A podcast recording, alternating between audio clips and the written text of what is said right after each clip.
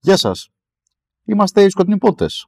Είμαι ο Κώστας. Είμαι ο Γιάννης. Είμαι ο Δημοσένη. Και επιστρέψαμε κατά πώς φαίνεται αυτή τη φορά σε νέο σπίτι. Ποιο είναι το σπίτι, Ποιο είναι το σπίτι, το σπίτι είναι το σπίτι Nerd Things. Έτσι, μπράβο. Ε, έχουμε κάνει τι, τα επεισόδια που έχουμε κάνει ως τώρα. Τα έχουμε πάρει το συμπόσιο, θα τα βρείτε στο Nerd Things. Αλλά βγαίνουν ταινίες Batman. Υπάρχουν πράγματα να υποθούν εδώ πέρα. Και οι σκοτεινοί πότες δεν μπορεί να μην αδρανείς. Ακριβώς. Υπάρχει ένα φως εκεί στον ουρανό που λέει: Ελάτε, πιείτε. Και πείτε για τον Batman. Οπότε. Με δύο χεράκια και μυρίτσες. Έτσι. Απλώς ε, κάποια πράγματα τα οποία έχουν αλλάξει ε, είναι ότι δεν θα υπάρχει ο σχολιασμός ταινίας πια. Γλιτώσατε από αυτό. Αυτό γλιτώσατε κι εμείς. Και εμείς. Ε, εμείς κατά βάση. πλέον ε, Και είμαστε. αυ- ε, αυτοί οι δύο κατά βάση. Εντάξει, εμείς το φάγαμε τώρα τελείω. Ναι. Ε, οπότε θα είναι μόνο το τι είδαμε. Θα βγαίνει τις Τρίτες όπως το ξέρετε και όποτε υπάρχει κάποια ταινία Batman που α, έτσι μας καλεί να, τη- να μιλήσουμε για αυτήν, θα μιλήσουμε για αυτήν. Και το πρώτο μας επεισόδιο είναι για. The Long Halloween. Ε, βασικά είναι animated ταινίες, γιατί θα τις κάνουμε και τις δύο μαζί. Ε, θα τις αντιμετωπίσουμε σαν μία. Είναι animated ταινίες του 2021 Έτσι. Περσινή, ναι. και είμαστε εδώ για να τις συζητήσουμε. Πάμε. Πάμε.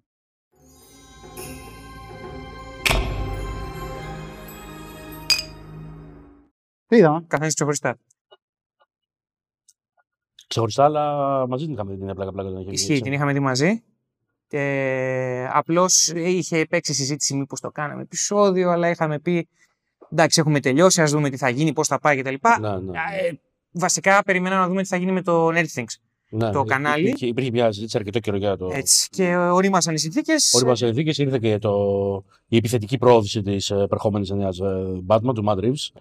Και εκεί ξύπνησαν διάφορα ένστικτα ε, σκοτεινών ποτών. Ναι, αυτό. Προφανώς το επεισόδιο θα έρθει, θα είναι μεγάλο. Θα είναι αρκετά μεγάλο, ελπίζουμε να είναι μικρότερο από την ταινία. Θα δούμε. Ξέρω. Ε, κοίτα, τα... όταν είχαμε κάνει τα Dark Knight Rises και Dark Knight κτλ. κρατήσανε Πόσο ήταν, όσο κράταγαν οι ταινίες. Κόντευε ένα δύο ώρα. ίσως και παραπάνω. Νομίζω δεν το ξέρω. Rises πήγε, πήρε τρία ώρα. Ναι. Τέλος πάντων, Θα δούμε όσο Το Ωραία. ψωμί. Rises ήταν πάνω από τρία ώρα. Ήταν, Τρία ήταν, ώρα ήταν είναι το τεράστιο Rises. το Rises, ναι. Τι λες τώρα. Κουβέντα, ναι. Είχαμε πολλά πράγματα. Γιατί ήταν και το κλείσιμο τριλογίας και τα λοιπά. Ναι, πήγαμε εντάξει. φόλις. Anyway, Επίσης, εγώ είχα τριγκαριστεί ναι. με Ναι. την πολιτική διάσταση τη ταινία. Λοιπόν, ας- Λέγοντας για πολιτική διάσταση. Όχι, τίποτα. Απλά εσείς εισάγω το Long Halloween. Πάρτε ένα και δύο μαζί, έτσι. Τα έχουμε πει αυτά, γιατί θέλουμε να το πάρουμε ολοκληρωμένα. Επίσης, να, να τονίσω και κάτι Ναι. θα ήθελα. Ότι αν δεν έχετε διαβάσει το graphic novel. Mm. Σωστός. Σωστός. Γιατί είναι πάρα πολύ πιθανό να είναι spoiler heavy. Ε, θα είναι πολύ Ε, ναι, δεν συζητήσουμε δεν γίνεται να ευθέως μην για- το. Ναι. Είναι, να είναι το πάρουμε ταινία και ιστορία με serial killer. Το οποίο σημαίνει ότι θα μιλήσουμε για serial killer, έτσι ναι. Graphic novel. Λοιπόν, οπότε. Εξαιρετικό, διαβάστε το. Batman μου, Batpipuru. Yo. Όπως βλέπετε, αλλάξαν κάποια πράγματα εδώ πέρα, αλλά ξέρετε, νέο σπίτι, νέο layout, είναι φρέσκα όλα. Rebranding. Ε, νέος, ε, ψηφιακό σπίτι. σπίτι, γιατί το σπίτι είναι το ίδιο. Σωστό. Ναι, Φυσικά. απλά αλλάξαμε έτσι. Ναι. Τέτοια. Λοιπόν, Πώς θα ξεκινήσουμε; να το πιάσουμε λίγο από τα καλλιτεχνικά και συγκεκριμένα από το animation, το σκίτσο, τη σκηνοθεσία. Ε, λέτε να πούμε πρώτε εντυπώσεις ή πάμε κατευθείαν. Δεν ξέρω πώς το λέτε. Συνήθως λέγαμε πρώτα μία Συνήθως γενική. λέγαμε μια πρώτη εντυπώση. Παίξουμε πρώτες εντυπώσεις μέσα. Ωραία, ξεκινά. Να ξεκινήσω. Ε. Ναι. Ωραία, θα, θα προσπαθήσω να το κρατήσω σύντομα. Νομίζω έχω αρκετά πράγματα να πω. Ε, λοιπόν, θα πω το εξής λοιπόν. Ε, μου άρεσε αρκετά. Βασικά μου άρεσε πολύ. Θεωρώ ότι είναι μια αρκετά επιτυχημένη μεταφορά. Ε, θεωρώ ότι κρατάει τα σημαντικά στοιχεία του κόμικ. Του, και μ, προφανώς επειδή δεν μπορεί να έχει την έκταση που έχει η νουβέλα εδώ, ε, θα κόψει μερικά πράγματα και νομίζω το κάνει επιτυχημένα. Κόβει πράγματα τα οποία μου κάνει που τα κόβει. Ε, αλλάζει ελαφρώς το σενάριο. Δεν το αλλάζει 180 μοίρες, ε, αλλά είναι σημαντικές νομίζω οι αλλαγές που κάνει. Δηλαδή υπάρχουν κάποιοι χαρακτήρες που βγαίνουν από τη μέση, που εδώ πέρα υπάρχουν κανονικά. Ε, είναι κάτι το οποίο το ήθελα να γίνει, να αλλάξει το σενάριο. Ειδικά σε μια νουάρ ιστορία όπως είναι αυτό. Ε, έχει ένα νόημα να δεις και κάτι καινούργιο, να μην ξέρεις ακριβώς τι θα συμβεί, να σε κρατάει λίγο σαν να με ένα κάργουνα ιστορία και να αναρωτιέσαι τι θα συμβεί. Συνολικά θα πω ότι θεωρώ μια αρκετά επιτυχημένη μεταφορά. Την έχω δει τρεις φορές, Α, ναι. τη διλογία, ναι. Οκ. Ε, την είχα δει μια φορά που την είχαμε δει μαζί. Μετά την ξαναείδα άλλη μια φορά εκεί κοντά. Και τώρα την είδα άλλη μια φορά για να τη φρεσκάρω λίγο τώρα που ήταν να κάνουμε την κουβέντα. Έχω την εντύπωση ότι την τελευταία φορά μου είχε αρέσει περισσότερο από τις δύο πρώτες. Ευχαριστήθηκα πολύ περισσότερο δηλαδή την τρίτη φορά από τις δύο πρώτες. Για αρχή νομίζω αυτά έχω να πω και θα επεκταθώ. Ναι. Ε, Long Halloween. Το Long Halloween καταρχάς να πούμε το graphic novel προσωπικά το θεωρώ ό,τι καλύτερο έχω διαβάσει από Batman. Δηλαδή να το, να το θέσω στο τραπέζι αυτό γιατί νομίζω ότι παίζει σημαντικό ρόλο σε πώς αντιλαμβάνομαι την ταινία. Παρά το γεγονός ότι κοιτώντας την, παρακολουθώντας την, προσπάθησα να αποσυνδέσω το, τη χάρτη δημιουργία από την κινηματογραφική. Ε, την έχω και εγώ, εγώ την δύο φορές την ταινία. Μια φορά τον είδα μαζί εδώ πέρα και μια φορά τώρα για να την ε, φρεσκάρω. Την είδα πολύ πιο προσεκτικά αυτή τη φορά. Ε, παρά το γεγονός ότι θεωρώ τον τίτλο Long Halloween κορυφή στο είδος graphic novel για τον Batman, δεν ισχύει το αντίστοιχο για την ε, animation ταινία. Είναι μια πάρα πολύ καλή ταινία. Παρ' όλα αυτά δεν καταλαμβάνει την κορυφή όπως θα περίμενε κανείς. Ε, Όντως έχουν αλλάξει κάποια πράγματα σε σχέση με το κόμικ. Καλά κάνανε. Ήταν μια από τι αγωνίες μου πριν κάνω την πρώτη φορά την ταινία ότι άμα τα ξέρω όλα, τι νόημα έχει, ας πούμε. Ε, νομίζω ότι από αυτές τις αλλαγές κάποιες ήταν πετυχημένες, κάποιες δεν ήταν. Θεωρώ ότι αυτές που δεν ήταν μου σχετικοποίησαν λίγο το πόσο γουστάρω την ταινία και θα το συζητήσουμε αναλυτικά αυτό. Δηλαδή, θεωρώ ότι σε κάποιες αλλαγές που έκανε το, η, η ταινία ε, δεν πιάνει ακριβώς το πνεύμα του βιβλίου του graphic novel. Υπάρχουν δηλαδή στοιχεία τα οποία τα αντιλαμβάνεται σε επίπεδο αισθητικό, τα αποτυπώνει καλά σε επίπεδο αισθητικό, όμως δεν, καταλα... δεν κατανοεί νομίζω το πνεύμα του βιβλίου. Σε, σε, ορισμένα, σε ορισμένες πτυχές της ταινίας ισχύει αυτό. Ε, γενικότερα ως σύνολο είναι μια πολύ δυνατή ταινία, πολύ ε, καλά δομημένη και σε επίπεδο διαχείρισης ε, κινηματογραφικού χρόνου και σε επίπεδο εξέλιξης πλοκής και σε επίπεδο δόμησης ε, έντασης κτλ. Είναι μια πάρα πολύ καλή ταινία. Θεωρώ ωστόσο ότι κάποια επιμέρους στοιχεία που είτε έχουν να κάνουν όπως προείπαμε τις αλλαγές ε, από το βιβλίο είτε, είναι, είτε δεν έχουν να κάνουν με, αυτα, με αυτές, με τις αλλαγές, ε, νομίζω ότι χάσκουν. Και αυτές, ε, αυτές οι αδυναμίες σε συγκεκριμένες πτυχές της ταινίας νομίζω ότι συνολικά την υποβιβάζουν. Έχω την αίσθηση κιόλας ότι επιχείρησε σε μεγάλο βαθμό, παρά το γεγονός ότι μπήκε σε μια διαδικασία να αλλάξει πράγματα σχέση με το βιβλίο, παρ' όλα αυτά επιχείρησε σε μεγάλο βαθμό να κουβαλήσει περισσότερα καρπούζια από δύο σε δύο μασχάλε τη, με αποτέλεσμα να τη φύγουν κάποια. Ε, και αυτό είχε σαν αποτέλεσμα να μειωθεί μέσα μου το, το τελικό αποτέλεσμα, ας πούμε. Ε, πιο αναλυτικά το πούμε μετά. Ωραία. Ε, και, και εγώ είναι η δεύτερη φορά που το βλέπω. Μία μαζί, μία για το βίντεο. Ε, μ' άρεσε πιο πολύ η δεύτερη φορά που την είδα, πρέπει να πω. Βέβαια, νομίζω την πρώτη φορά απλά κοιμόμασταν όλοι. Ναι, ναι, ήμασταν όλοι. Ναι, ήμασταν όλοι Ήταν και καλοκαίρι και Ε, έτσι ήταν. Ναι, ήταν Την ψηλό. είδαμε και αργά. Την είδαμε Και αργά. πίναμε και ποτά πριν. Πήραμε και μπύρες πριν. Πήραμε ναι. μπύρες, φάγαμε τις πίτσες, λίγο το κλίμα, λίγο τα γρηγούρνα.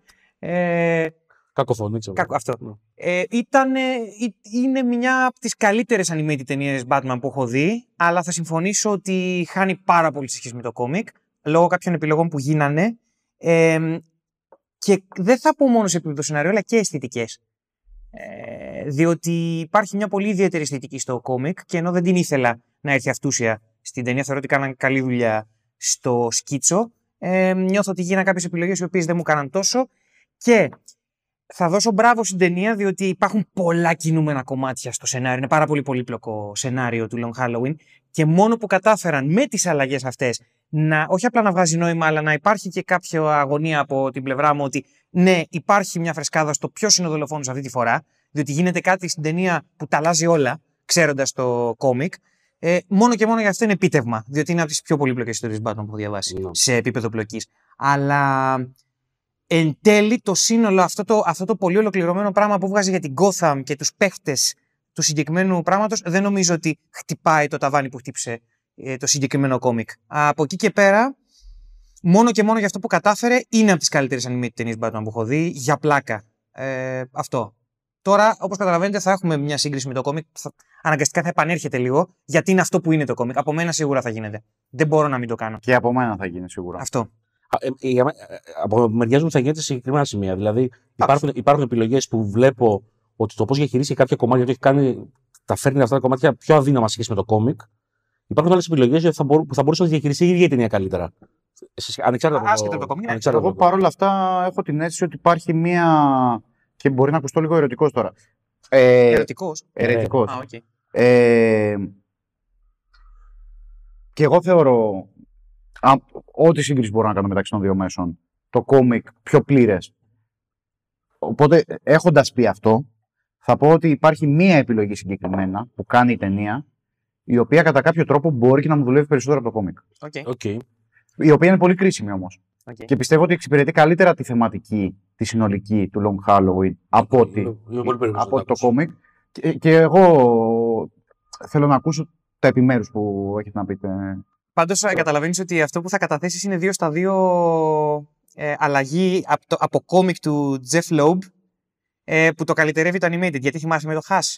Είχα, Ναι, είχε γίνει κάτι αντίστοιχο. Ναι, ναι. Βέβαια εκεί μιλάμε για ένα κόμικ το οποίο είχε πολλά προβλήματα κατά τη γνώμη μου. Και η Ε, το ταινία- χάσαμε να δούμε τρέλεντς ακόμη. Αυτό, αυτό, αυτό. το θεωρώ από τα καλύτερα. Ναι, ναι. Καλά, ναι. Batman Ever, ναι. Ναι, ναι, Ναι. ναι. Εγώ νομίζω ότι είναι το... Εγώ δεν έχω διαβάσει καλύτερο Batman. Ε, δεν ξέρω, με μπερδεύει. Το Ε, Returns, αχ, λίγο το Returns σε μένα κάτι μου κάνει κούκου.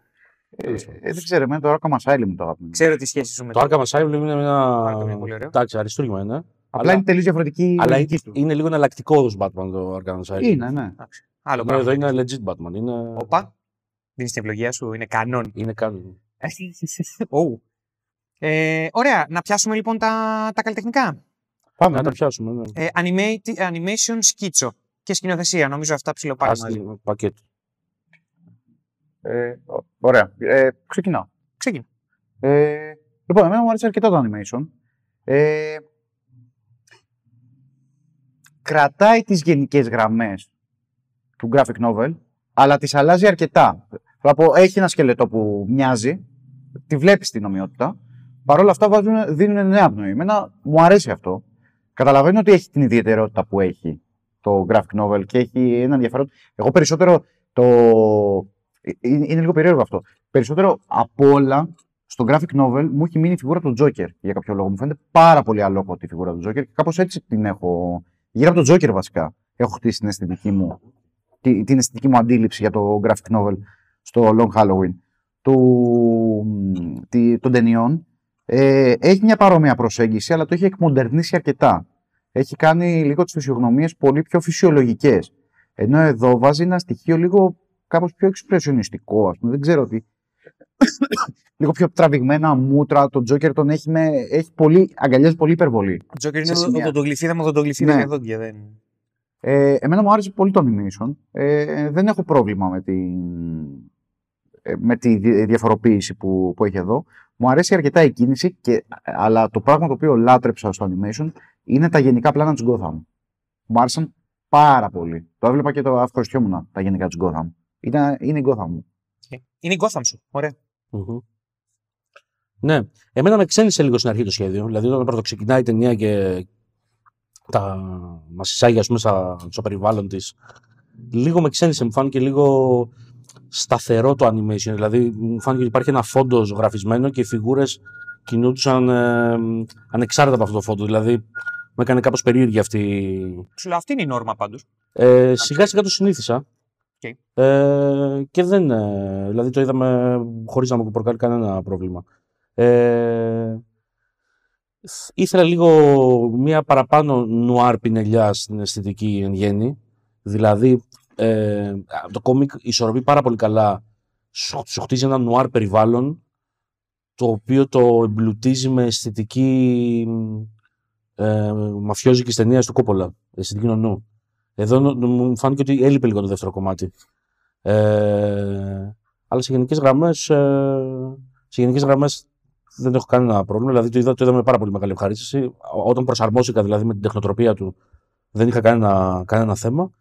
Ε, τολμώ να πω, δεν ξέρω, αν- δεν ξέρω αν έχω μία Gotham στο μυαλό μου, ε, αλλά είναι από τις Gotham που γουστάρω να βλέπω.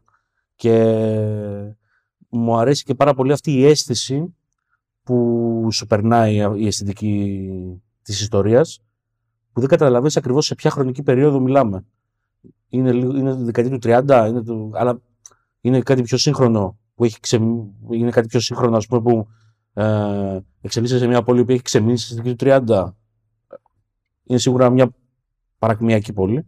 Ε, ναι. Ε, εγώ γενικά θεωρώ ότι μέσα στην όλη στην όλη αισθητική που ηγεμονεύει στην, ε, στην ιστορία τα πιο έτσι φάνταση στοιχεία ε, όπως ας πούμε η παρουσία η σεκάνς της ε, Poison Ivy ας πούμε. Ε, ακόμα και, το, ακόμα και η εισαγωγή του Joker. Παρά το γεγονός ότι ο Joker ως Joker είναι από τους πολύ καλούς Joker που έχουμε δει στα animation νομίζω ότι η παρουσία του είναι λίγο παράτερη σε σχέση με την όλη αισθητική ε, δηλαδή αν το κρίνω μεμονωμένα μου κάνει αν το κρίνω σε συνάρτηση με όλο το υπόλοιπο περιβάλλον που έχει χτιστεί κάπου δεν μου κολλάει ε, αν εξαιρέσει αυτά τα προβληματάκια ε, νομίζω ότι σε επίπεδο δόμησης περιβάλλοντος ήταν όλα όπως έπρεπε και, και πάρα πολύ, πάρα πολύ καλοδο, κα- καλοδουλεμένες και οι φιγούρες. Δηλαδή, ειδικά ο Dent,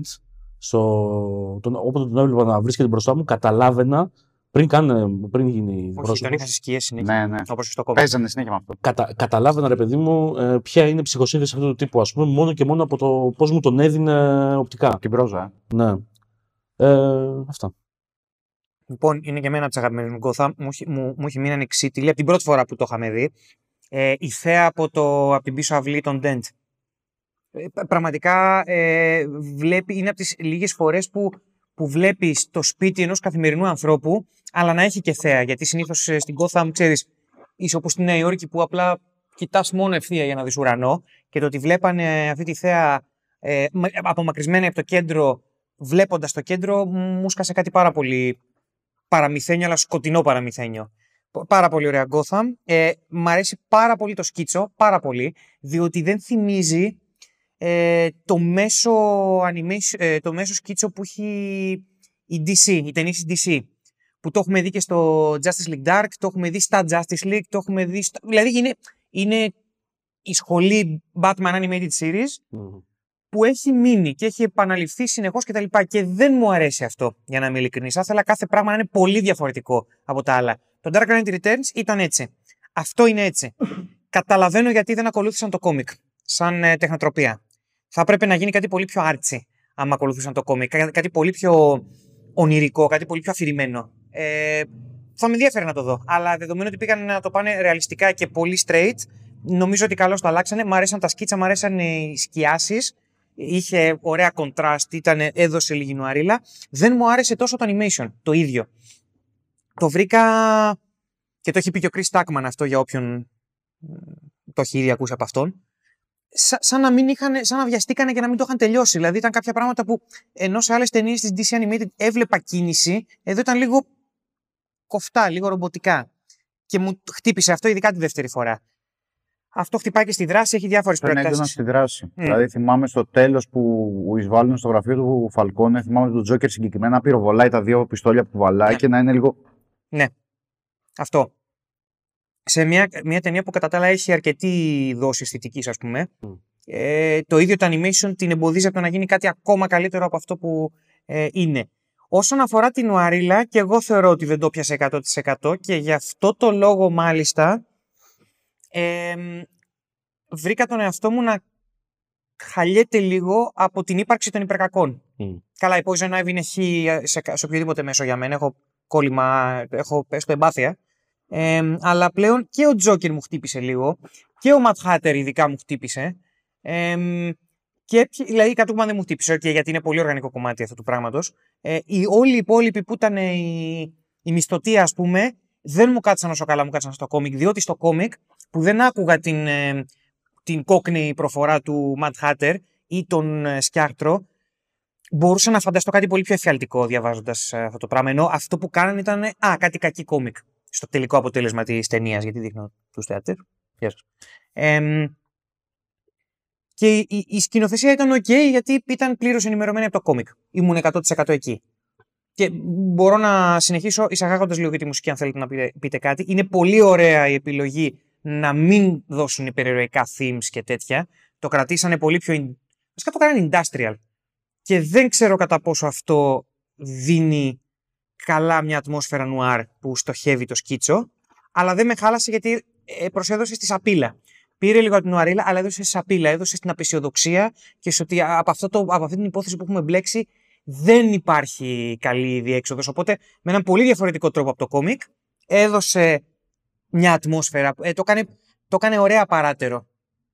Νουάρ σκίτσο και μια γενικότερη αισθητική, αλλά η μουσική να είναι κάτι πιο Trent Reznor, ξέρω εγώ, Ναι. στα ήρεμά του. Και μ' άρεσε αυτό το πάντρεμα. Ήταν ωραίο και κάτι διαφορετικό από το κόμικ, ας πούμε. Οκ. Μου άρεσε και εμένα πολύ η μουσική. Ε, δεν έχω κάτι να συμπληρώσω. Απλά θέλω να επισημάνω ότι μιας και είμαστε στο κομμάτι της μουσικής και περάσαμε το κομμάτι του animation, θέλω να τα συνδέσω λίγο αυτά τα δύο στους τίτλους αρχής. Φοβερή τίτλη αρχής. Μου άρεσαν πάρα πολύ οι τίτλοι αρχής και μου άρεσε και η μουσική στους τίτλους αρχής. Μου άρεσε και η επιλογή των σχεδίων και μου άρεσε και αυτά που επέλεξαν να δείξουν στους τίτλους αρχής. Είναι από τους καλύτερους τίτλους αρχής που έχω δει νομίζω animated ταινία Batman. Θα συμφωνήσω. Όχι, εγώ θα συμφωνήσω. Η καλύτερη τηλεαρχή στο Under the Red Hood. Είπα από το- από τους Τους καλύτερους. καλύτερους. Νόμιζα, ήταν- νόμιζα ότι πήγε η καλύτερη. Του την έχεις τιμένη όλο το βράδυ, ε. Δεν Τύχο, ξέρω. τύχο, τύχο. Μάλλον θέλει να με φασώσει. Τσίγκινο τέτοιο να φοράς. Αλλά ναι. Τι κράνος, ναι. Αλλά- Αλλά ναι, ήταν, ε, οι τίτλοι αρχής ήταν πάρα πολύ καλοί γιατί μου θυμίζουν ε, το Under the Red Hood. Α, οκ. Surprise. Μην ξεχνάτε, η δεύτερη φορά που εμφανίστηκε ο Δημοσθένης ήταν τον Ήταν Και το- το Σκότες. είχε, τους είχε εξυμνήσει τότε. Θυμάμαι σίγουρα όταν το βλέπαμε ότι σε φάση τι τλάρες να Μμμ. πει. Καλά, ναι, κάποια στιγμή έχω πει ότι θα τους αντικαταστήσω. Θα τους Ναι, αντιγράψω. μπράβο, σωστό. Όσοι δεν Α, συμπάθουν. όντως μα λέγα, όντως. Ναι, το έχει πει. Θα είναι έτσι όπως είναι. Θα τους πάρω αυτούς. Ε, και επειδή δεν είχε τη μουσική του Under the Red Hood, την, την ίδια, έτσι, τον ίδιο πληθωρισμό ρε παιδί μου, που είχε η μουσική του Under the Red Hood, η οποία έβγαζε μια crime, ε, στη- crime, ε, ένα crime mood, ας πούμε, ε, αλλά ήταν αυτό το χαμηλό, χαμηλών, ε, χαμηλής έντασης πράγμα, μου πέρασε πολύ αδιάφορη μουσική. Οκ. Δηλαδή δεν, την, ε, δεν της έδωσα καμία σημασία. Γιατί ήθελα αυτή η αισθητική που βλέπω στους τίτλους αρχής, η οποία μου άρεσε, να συνδυάζεται με ένα πράγμα που στο μυαλό μου το Under the Red Hood. OK. Και δεν το κάνουν, οπότε μου πέρασε εντελώς αδιάφορο και, σ- και ως τίτλοι αρχής και ως τίτλοι τέλους. Γιατί και οι τίτλοι τέλους με αντίστοιχο τρόπο πέφτουν, ας πούμε. ναι. Οκ. Πάμε σε voice acting σιγά σιγά και ίσως χαρακτήρες. Δεν πάω στους χαρακτήρες να το πιάσουμε ενιαία, να πούμε γιατί. Α. Ναι. Απλώς αναγκαστικά χαρακτήρες θα συνδεθούν με την πλοκή και έλεγα αν έχετε κάποιο σχόλιο πάνω στο voice acting. Αν, Οκ, ας πούμε, γιατί εγώ δεν. Εντάξει, ό,τι νομίζω. Ε, Λατρεύω το Harvey Dent. Τα δίνει όλα. Είναι φανταστικός ο Harvey Dent. Σε κάθε του φάση. Εντάξει, όσο οφείλει η ταινία, επειδή στην ουσία είναι σε ένα, σε ένα πρώτο επίπεδο, θα μιλήσω πιο μετά πιο εκτεταμένα γι' αυτό. Σε ένα πρώτο επίπεδο είναι το origin story του Two Face. Μμ. Ε, οπότε οφείλει να, η ιστορία να δίνει βαρύτητα στον Harvey Dent και στον Two Face και όλα αυτά. Ε, ένας από τους τρόπους που το κάνει αυτό είναι με το πόσο τα τσακίζει όλα ε, σε voice acting. Κάθε φορά που, που νιώθει τρυφερότητα προς την Γκίλντα. Κάθε φορά που νιώθει οργή προς όλους τους άλλους. Κάθε φορά που εκνευρίζεται με τον ε, Φαλκόνε. Όταν γίνεται Two-Face. Έχει ένα γρέζι η φωνή του, ε, το οποίο το, δεν το υπερχρησιμοποιεί για να γίνει κουραστικό και το χρησιμοποιεί κατάλληλα στα σημεία που πρέπει να είναι για να μην πω ότι έχω φτάσει σε σημεία να πω ότι έτσι πρέπει να ακούγεται ένας εισαγγελέας ακόμη.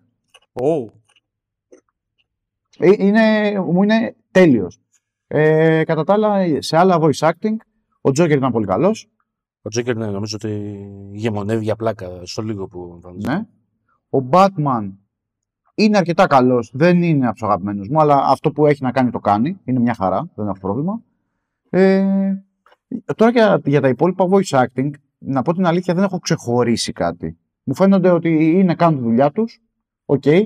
Η cockney προφορά του Mad Hatter εμένα δεν με χάλασε. Γενικά μου αρέσει να ακούω προφορές. όχι, ωραία είναι. Ναι. Ε, μπο- καταλαβαίνω το πώς μπορεί να αισθανθεί κάποιος είναι παράτερη σε σχέση με το ό,τι άλλο συμβαίνει. Εγώ το εκτίμησα που υπήρχε για κάποιο λόγο. Έπρεπε να υπάρχει. Δε- Είναι, έτσι είναι, ε, αυτός είναι ο Mad Hatter. Αναγκαστικά, απλώς... μ, Τον κολλάει στο στυλ. Και επίσης θα πω ότι μου άρεσε λίγο και ο. Μου άρεσε, λίγο. Μου άρεσε ε, και η προφορά του Calendar Man. Γιατί βγάζει αυτή την αρρωστήλα το. Ε, ε, ένα πράγμα το οποίο. Μιλάει λίγο σαν παιδεραστής. Ναι, ακριβώς. Φαίνεται ήρεμο, αλλά ξέρεις ότι δεν είναι ήρεμο, είναι μάλλον ανώμαλο. Ε, αυτό. Θέλω να πω λίγα πράγματα ακόμα για τον Calendar Man, αλλά δεν θα τα πω τώρα γιατί μιλάμε για το voice acting. Για το voice acting, λοιπόν. Ε, λοιπόν, ένα πράγμα το οποίο με, μου έκανε πολύ μεγάλη αρνητική εντύπωση στο voice acting ήταν, το, ήταν η προφορά του Φαλκόνε. Ο Φαλκόνε, ενώ δεν έχει... Έχεις δίκιο. Ο Φαλκόνε, ενώ ας πούμε παρουσιάζεται ως ένα αρχέτυπο Ι- Ιταλού μαφιόζου. Εντάξει, έχουν αντιγράψει τώρα τον ε, Μάρλον Μπράντο τον Ονό. Τελείως. Ε, δεν μου έβγαλε σε κανένα σημείο. Δεν με έψησε σε κανένα σημείο ότι βλέπω έναν Ιταλό τύπο. Έχει δίκιο και άδικο βέβαια. Και Τέλος το, πάντων. και το γεγονός ότι κάποια φορά πετούσε κάτι ιταλικές λέξεις που μου το έκανε λίγο παράτερο όλο Το αυτό. στόμα μου το πήρες. Δηλαδή, ενώ δεν είχε ιταλική προφορά, πετούσε κάτι μπάστα από το πουθενά. Ναι, η Τα οποία- Μαρόν. Ναι. Τα οποία ας πούμε ήταν πολύ, μου κάνανε πολύ επιτιδευμένα, ας πούμε. Ε, ήταν από τις αρνητικές ε, τέτοιες, από τις αρνητικές ε, εντυπώσεις που μου έκανε το voice Έχει δίκιο acting. και άδικο πάντως αυτό. Γιατί ε, στην αρχή το, το είπα αυτό, αλλά τώρα που το ξανασκέφτομαι δεν συμφωνώ ακριβώς. Γιατί, ε, πολύ μικρή παρένθεση. Αν θυμάστε, κάποια στιγμή ο, ο Μαρόνι μιλάει με τον πατέρα του. Με τον, πώς τον λένε, Ναι, ναι, Luigi. ναι, ο οποίος είναι επίσης ο Μάρλον Μπράντο. Ε, ε, και πεθαίνει και σαν τον Μάρλον Μπράντο. Είναι- Δηλαδή απλά πεθαίνει από σφαίρα. Ναι. Ε, σε, σε εκείνο το διάλογο ε, μιλάει ο Σαλβατόρε Μαρόνι με τον πατέρα του, τον Λουίτζι Μαρόνι. Και του λέει τα τελικά σου είναι χάλια. Ναι. Το οποίο Ο οποίος είναι ίδια γενιά με τον ε, Ε, ναι. Φαλκόνα. Άρα μπορείς να συμπεράνεις ότι είναι δεύτερης γενιάς μετανάστες. Άρα είναι Α- Αμερικάνοι. Είναι Αμερικανάκια. Ναι, αλλά τα Αμερικανάκια δεν, λένε, δεν πετάνε ιταλικά, ιταλικές λέξεις από το πουθενά. Άμα σκεφτείς όμως ότι ο, γενικά η κουλτούρα της οικογένειας Φαλκόνε είναι υποκρισία. Το παίζει Ιταλό. Θέλω να να το πω, δεις. εμένα μου βγάζει νόημα μέσα στο σύμπαν να το παίζει. Sorry, αυτό. Σε παρένθεση Εντάξει, έχω ναι. απλά μια διαφωνία. Ναι, ναι. Ε, τι άλλο θέλω να Δεν πω; μπορώ να δω υποκρισία πάντω σε επίπεδο τέτοιο. Δηλαδή το να πετάει τις Ιταλικές λέξεις έτσι. Ήταν πολύ. Ο Μαρόνι το έκανε πάντως. Ήταν τέτοια ερμηνεία. Ο Μαρόνι όμως είχε φωνή η οποία μου ταιριάζε. Ε, είχε Ναι, το- αλλά ο- στο Μαρόνι την είπε ο πατέρας. Ναι, αλλά και τα κανόλι. Δηλαδή δεν, πάει, δεν πετάει. Δηλαδή του λέει, του φέρνει κάτι κανόλι και του λέει ο πατέρας του Ε, στο κανόλι ελληνικό ελληνικό. είναι Κανόλι. κανόλο, ναι, Ε, το, εντάξει, κανόλι. αυτό δεν είναι Ιταλί. Δεν είναι. Ναι, απλά σου δίνει ρε παιδί μου μια αφορμή να πεις ότι όπα, αυτή είναι Αμερικανοποιημένη, είναι Αμερικάνη πια. Ναι. Δεν, δεν μπορώ, έχω- δηλαδή έχω μετά το Σοπράνο, περίμενα τουλάχιστον να είναι έτσι. Ή μετά το Batman Begins, που έβαλαν τον Tom Wilkinson που παίζει το Falcone να Εντάξει, παίζει ναι. με αυτή την γκαγκστερική προφορά. Μου σκάσε άσχημα. Και, και εμένα, δηλαδή, ακριβώς ό,τι είπε, συμφωνώ. ναι. Ε, από τα αρνητικά σίγουρα του voice acting. Ε, από τα πολύ θετικά ο Τζόκερ. Ε, μην τα ξαναλέω.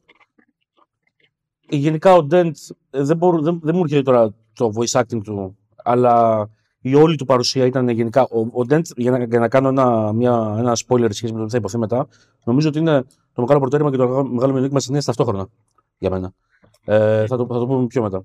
Ε, αλλά ναι, ως, πα- ως παρουσία, ως στήσιμο, ήταν πάρα πολύ πληθωρική και νομίζω ότι το γεγονός ότι ας πούμε, η φωνή του μου, μου, τέριαξε απόλυτα, μου τέριαξε απόλυτα σε σχέση με αυτό που έβλεπα μπροστά μου, κάνει μάλλον και τη φωνή του και το voice acting του από τα, από τα καλύτερα της, ε, της ταινίας.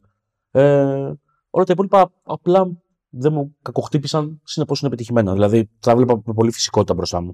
Όλα. Και τον Batman και τον, ε, και τον Gordon και, τις, ε, και τους γυναικείους χαρακτήρες ε, Catwoman. Κατοικούμε πολύ καλή. και, και Catwoman. Θεός χωρίς την. και οι Πέθανε κακομοίρα. γυναίκες. Δεν πέθανε. η Το ηθοποιός. όνομα του Σερμάνα. Μικρή, Ε, πολύ μικρή. Κάτι λίγο πάνω από 40, κάτι τέτοιο. Μμ; Λίγο πάνω από 40, κάτι τέτοιο. Νομίζω πολύ μικρότερη από αυτό. Τι Αλλά ώρα; δεν, δεν παίρνει όρκο. Ε, αυτά. Λοιπόν, συμφωνώ απόλυτα για το Falcone, συμφωνώ απόλυτα για το Harvey Dent. Θα είμαι πιο θετικός στον Batman, που είναι ο, ο Red Hood. Είναι ο ίδιος το οποίος Α, ναι, ο Είναι Green ο, ο, Hood. ο Jensen Ackles. Τι; Αυτός που παίζει τον Jason Todd στο Under the Red Hood είναι ο Batman εδώ. Α, α, οκ. Μ' άρεσε πάρα πολύ. Είναι από τους αγαπημένους μου animated Batman. Ε, μ' άρεσε πιο πολύ από τον Jason O'Mara για τον οποίο έχω πλέξει εγκόμια. Ε, μου ταίριαζε Α, σ' άρεσε τόσο. ε. Πάρα πολύ, πάρα πολύ. Δηλαδή έβγαλε και το. και ενώ έχω τεράστια προβλήματα με τη συμπερίληψη του Bruce Wayne στην ταινία σε σχέση με το κόμικ. Ε, το voice acting κατάφερε και μου το κράτησε σε σημείο που να λέω όχι, όχι, είμαστε ok. Είμαστε ok. Ε, ναι. Ο, λοιπόν, έχω, έχω μεγάλο πρόβλημα με τον Joker. Ναι, Είναι εξαιρετικός. Αλλά είναι ο Mark Hamill ενώ δεν είναι ο Mark Hamill. OK. Έχω τεράστιο πρόβλημα με το ότι ο Troy Baker Χαμιλίζει πολύ. έκανε ξεκάθαρα μίμηση Mark Hamill και νιώθω ότι δεν το χρειαζόμουν. Και με αποσπούσε. Λέω, είναι άλλο πράγμα, είναι άλλο, Είναι άλλο Joker. πράγμα, έχεις δίκιο, ναι. Γιατί κάνεις το Mark Βέβαια, Hamill τώρα; ναι. Και τον κάνεις εξαιρετικά. Δηλαδή, φρικάρω. Είσαι εξαιρετικό. Καλό Troy Baker είναι και θρύλος. Ε, διορθώστε με αν κάνω λάθος, νομίζω είναι ο Troy Baker. Ε, μ, και είμαι σε φάση απλά, απλά κάντε κάτι άλλο. Γιατί να κάνεις. Και Μου αποσπούσε την προσοχή. Δεν είναι ότι δεν ήταν εξαιρετικός. Ήταν εξαιρετικός. Αλλά γιατί ήταν ο Mark Hamill. Αυτό. Ε, μ, έχω κάτι άλλο. Όχι. Μια χαρά. Αυτά από μένα για το voice acting. Όλοι, όλοι οι υπόλοιποι ρόλοι, γαμό. Ο, η δική μνήμα στο Μαρόνι, διότι ήταν πολύ σαδιστικό καθήκη. Ήταν πολύ μαλάκας. Και που, που, που πρέπει να είναι μαλάκας. Πρέπει, Το έβγαλε και στο βεβαίως. κόμικ, το έβγαλε και εδώ. Ήταν ένας τύπος ε, αντιπαθέστατος, ας πούμε, και φωνακλάς. Και μ' άρεσε αυτό πάρα πολύ. Και ο Άλφρεντ ήταν πολύ ωραίος, πολύ πατρικός. Πολύ ωραίος άλλο. Μμμ. Πολύ καλός. Και η Γκίλντα ήταν κατεστραμμένη τελείως. Ε, ε, μου βγάζει την τραγικότητα. Μια τραγικότητα που δεν είχε τόσο στην, ε, στο, στο βιβλίο. Δεδομένου όμως, δεδομένων των αλλαγών που γίνανε στο σενάριο, τη μετακίνησαν πάρα πολύ σωστά και η ηθοποιός την, ε, την έδωσε πάρα πολύ ωραία. Ε, μαλάκα, την πόναγε η ψυχή μου κάθε φορά που την έβλεπα στην ε, οθόνη. Πόναγε η ψυχή μου, ήταν, ήταν διαλυμένη τελείως. Ναι, εμένα μου έχει σπάσει τα νεύρα στην αρχή. Και στην πορεία, όταν ε, ανοίγουν τα κίνητρά τη, μετά αρχίζω να Μμ, καταλαβαίνω. μμ. Αλλά μου σπάσει τα νεύρα. Ήμουν σε φάση εντάξει, φτάνει με την κλάψα. Που εδώ δεν φαίνεται τόσο πολύ. Αυτό, Το- αυτό, αυτό λέω ότι. τι- Άλλος χαρακτήρας ήταν εδώ πέρα. Είναι άλλος χαρακτήρας. Και βγάζει και νόημα με την αλλαγή του σενάριου, αυτό που είπες. Ωραία. Νομίζω ότι ήρθε η ώρα να πάμε στο τσιτσί. Πάμε στο τσιτσί. Ωραία, εδώ έχουμε πολύ κουβέντα να κάνουμε. Ναι.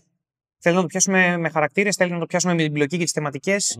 Σύγκριση με το κόμικ, όπω θέλετε το πάμε; Ε, Το να πιάσουμε χαρακτήρες μου φαίνεται ότι θα χαθούμε. Θα χαθούμε τελείως. πάρα Θα πολύ. χαθούμε Τόσο τόσοι πολλοί χαρακτήρες. Ωραία, πάμε, πάμε λίγο να δούμε την ιστορία γενικότερα και τι αφηγείται αυτή η ταινία. Και ίσως σε σχέση με το κόμικ, ας πούμε. Αλλά θεματικέ στην πραγματικότητα. Πάμε για τις θεματικές. Ναι. Ποιος θα με πει. Θα μας βγουν και τα υπόλοιπα, δεν είναι. Θα βγουν τέτοιο. σίγουρα. Ε, οπότε δεν το φοβάμαι. Δημοσθένη; Ε, ας κλείσει κάποιος άλλος και θα το... Ωραία. Ωραία, το πιάσω εγώ να κάνω μια Για πιάσε, εισαγωγούλα. ναι. Ε, μ, σε γενικές γραμμές είναι πάρα πολύ κοντά σε αυτό που έχει κάνει και το βιβλίο. Είναι ένα serial killer ο οποίος δολοφονεί σε αργίες και σε, Σε γιορτές. χρονιάρες μέρες ακριβώς. Ναι.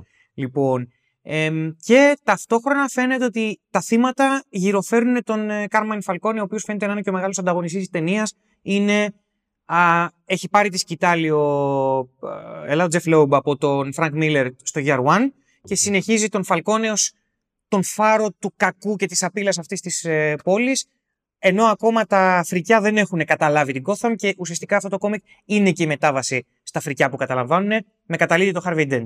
Οπότε είναι μια ιστορία του πώς η πόλη πέφτει ε, καθαρίζοντας τη διαφορά, διαφθορά των μαφιόζων ε, παραδίνεται σε κάποιο άλλου είδους βρωμιά την οποία κανείς δεν είναι έτοιμος να αντιμετωπίσει και ταυτόχρονα σου δείχνει πόσο ευάλωτος είναι ο νόμος ε, όταν οι τρεις τους δίνουν μια συμφωνία να ε, πες το, να λυγίσουν αλλά όχι να σπάσουν τον νόμο για να μπορέσουν να τον επιβάλλουν. Και σου δείχνει την υποκρισία αυτού, όλες τις παγίδες και τις σχισμές που έχει αυτό το πράγμα και μια τέτοια συμφωνία και το πώς ε, όλοι, όλοι οι εμπλεκόμενοι με κάποιο τρόπο συνδέονται και με κάποιο τρόπο κουβαλάνε ένα τραύμα και όλα φαίνεται να συνδέονται με τους Wayne και τους Falcone. Και πώς αυτό το πράγμα μολύνει την Gotham. Χοντρικά. Αυτό είναι και το κόμικ, αυτό είναι και εδώ. Εδώ πέρα νιώθω ότι οι ισορροπίες δεν τηρούνται τόσο καλά και στο μέτωπο των Wayne σίγουρα υπάρχει μεγάλο πρόβλημα κατά τη γνώμη μου σε σχέση με το κόμικ. Εμ, αλλά σίγουρα μπόρεσα να νιώσω την σαπίλα και τη ματαιότητα του να προσπαθήσει να σώσεις μια πόλη όπως είναι η Gotham, ας πούμε, που είναι η αποστολή του Batman υποτίθεται. Μια εισαγωγή, όποιος θέλει να πιαστεί από αυτό και να το πάρει. η θεματική της σχετικότητας του νόμου είναι όλο το ζουμί στο Long Halloween. Ε, η συνάντηση των τριών βασικών χαρακτήρων των ηρώων, εν πάση περιπτώσει, δηλαδή του Batman, του Gordon και του Dent στο, στην ταράτσα του αστυνομικού τμήματος είναι μια από τις κομ- πιο κομβικές στιγμές της ιστορίας εν γέννη, παρά το γεγονός ότι γίνεται στην αρχή της, και αναδεικνύει με έναν τρόπο το σε ποιο επίπεδο έχει φτάσει η, αστυνομ- η, η Η κατάσταση, η ανομία, η κατάσταση στην Gotham, ας πούμε. Δηλαδή, αυτή η περίεργη συμμαχία η οποία έχει κάτι το συνωμοτικό παρά το γεγονός ότι όλοι οι εκπρόσωποι ας πούμε, αυτής της ε, φάσης ε, είναι εκπρόσωποι του νόμου, παρά αυτά έχει κάτι το συνωμοτικό, δηλαδή αυτοί τι βρίσκονται εδώ πέρα για να τηρήσουν αυτά που λέει ο νόμος. Παρ' όλα αυτά αναγκάζονται να βρεθούν κρυφά σε μια ταράτσα. Και μόνο το κόνσεπτ αυτό δείχνει τη σαπίλα της πόλης. Ότι ε, αυτοί οι τύποι θα είναι κυνηγημένοι στην ίδια τους την πόλη, ας πούμε. Ε, ναι. Όσον αφορά την ε, πιο ε, παράτυπη παρουσία αυτής της συμμαχίας, δηλαδή τον Batman, γιατί οι άλλοι δύο είναι νόμιμοι εκπρόσωποι του νόμου. Ένας είναι αστυνόμος, ο άλλος είναι εισαγγελέας. Ο Batman είναι η πιο παράτυπη φυσιογνωμία. Ε, α, μου έλειψε η ενοχή που έχει ο Batman ως προς αυτή την πραγματικότητα, η οποία έβγαινε στο κόμικ. Ο Batman έχει ενοχή απέναντι σε αυτό και γι' αυτό κάνει αριστοκυματικό κατά την άποψη μου. Ένας από τους λόγους που μπορεί να είναι αριστοκυματική αυτή η ιστορία είναι αυτή. ότι ο Batman ε, θεωρεί ότι αυτή η νέα κατάσταση που πάει να επιβληθεί με τα φρικιά στην πόλη, παρεμπιπτόντως η ιστορία εξελίσσεται, δεν ξέρω αν ισχύει στο κόμικ αυτό, ε, στην ταινία. Πάντως στην ιστορία του κόμικ ισχύει, εξελίσσεται κατά τον πέμπτο χρόνο παρουσία του Batman στην πόλη. Έχει, περά- έχει περάσει μια, ένα τεσσάρι χρόνια όπου έχει αναμετρηθεί με τον Joker, έχει αναμετρηθεί με τον Mad Hatter, με τον, ε, με τον Scarecrow, τους έχει βάλει όλους ο Arkham. Άρα έχουν, εισέ- έχουν υπάρξει αυτά τα πράγματα μέσα στην πόλη. Συγγνώμη, ε, ε, ε, είσαι σίγουρος για το νούμερο 5? Μμ. Οκ. Δεν επιμένω. Ναι, το θυμάμαι. Οκ. Ε, ο Batman έχει μια τρομακτική ενοχή για το γεγονός ότι με έναν τρόπο η δικιά του παρουσία έχει φέρει αυτή τη νέα κατάσταση στην πόλη, η οποία έχει, έρθει και έχει μπλεχτεί με τη σαπίλα των μαφιόζων και έχει γίνει ένα μείγμα πυρηνικής βόμβας, ας πούμε, εκεί πέρα. Ε, στην ταινία μου έλειψε κάπως αυτό. Ε, Όπως μου έλειψε και το γεγονός ότι ακριβώς επειδή είναι τόσο σαπίλα η φάση, τόσο σαπίλα, οι τρεις πρωταγωνιστές από ένα σημείο και μετά αρχίζουν να μπερδεύονται μέσα τους όσον αφορά το αν η μεθοδολογία τους είναι η σωστή ή αν ο Holiday Killer είναι αυτός που κάνει τα πράγματα όπως πρέπει να γίνουν. Εδώ, στην ταινία, ε, αν εξαιρέσεις τον ε, Harvey Dent, ο οποίος είναι στημένος για αυτό το πράγμα, η αμφιβολία αυτή δεν μου περνάει στους άλλους δύο χαρακτήρες. Δεν, το, δεν τη βλέπω δηλαδή. Στον Gordon σε καμία περίπτωση. Δεν μου περνάει τόσο Batman εμένα. Mm. Και το γεγονός, ας πούμε, ότι λείπει η υποψία, δηλαδή και, και οι δύο εξ αρχής υποψιάζονται ότι ο Dent μπορεί να είναι πίσω από τη φάση, αλλά οι υποψίες δεν παίζουν μεταξύ τους. Δηλαδή η σαπίλα της πόλης δεν διαρριγνύει εντελώς τη συμμαχία, απλά αναδεικνύει ότι το πιο αδύναμο μέλος της είναι ο Dent. Όμως οι άλλοι δύο παραμένουν στρατιώτες σε αυτό το πράγμα. Δεν, δεν, δεν μετακινούνται ποτέ. Γιατί; Γιατί δεν επηρεάζονται από τις συνθήκες της πόλης και εδώ είναι ένα πρόβλημα που έχω. Ναι. Ότι δηλαδή, ε, ενώ θα έπρεπε αυτή η συνθήκη που έχει διαμορφωθεί στην πόλη, για την οποία είναι πολύ συνυπεύθυνο ο Batman, καταλήγει και διαφθείρει ακόμα παραπάνω τη, την ηθική των ηρώων, ή μάλλον όχι την ηθική, τη σιγουριά των ηρώων αναφορικά με αυτό που κάνουν. Και το κάνουν όχι επειδή ε, η ηθική τους, η μεθοδολογία τους είναι αμφισβητήσιμη. Το κάνει επειδή βρίσκεται σε ένα περιβάλλον που θέλεις δεν θέλεις, σε κάνει να αμφιβάλλεις για το αν αυτά που θες να γίνουν είναι το σωστά ή τα λάθος. Γιατί είναι έτσι πόλη, είναι έτσι το περιβάλλον της. Στην, ε, στην ταινία δεν μου πέρασε αυτό πάρα πολύ. Αυτό δεν αναιρεί φυσικά το ότι ε, όσον αφορά το χουντάνι τη στοιχείο της, η ταινία είναι πρότυπη. Σε καμία περίπτωση. Ειδικά όσο προχωράει, προχωράει η πλοκή και ε, υπάρχει μια κλιμάκωση, όλα γίνονται στην εντέλεια. Παρ' όλα αυτά, η αίσθηση, ρε παιδί μου, ότι έχει μια ταυτότητα αυτή πολύ αυτόνομη και ότι δεν αρκούν τα, τα δικά σου κίνητρα. Είσαι ε, κομμάτι αυτού του συστήματος που λέγεται Gotham City και θες δεν θες, θα παίξεις με τους κανόνες και η ηθική σου θα διαβρωθεί από αυτούς τους κανόνες. Είτε, σ' αρέ- είτε είσαι ο Batman και είσαι πιο άντεκτος, ας πούμε, κυνηγός του νόμου και της ε, και της αλήθειας, ξέρω εγώ, είτε είσαι ο Dent που μια προδιάθεση να πας προς εκεί την έχεις, δεν έχει σημασία. Η πόλη και το σκοτάδι της θα μπει μέσα σου. Ε, δεν μου το έβγαλε αυτό η ταινία. Και είναι ένας από τους λόγους που νομίζω ότι η ουσία της ιστορίας δεν έχει αποτυπωθεί στο έπακρο. Ε, οκέι. Ε,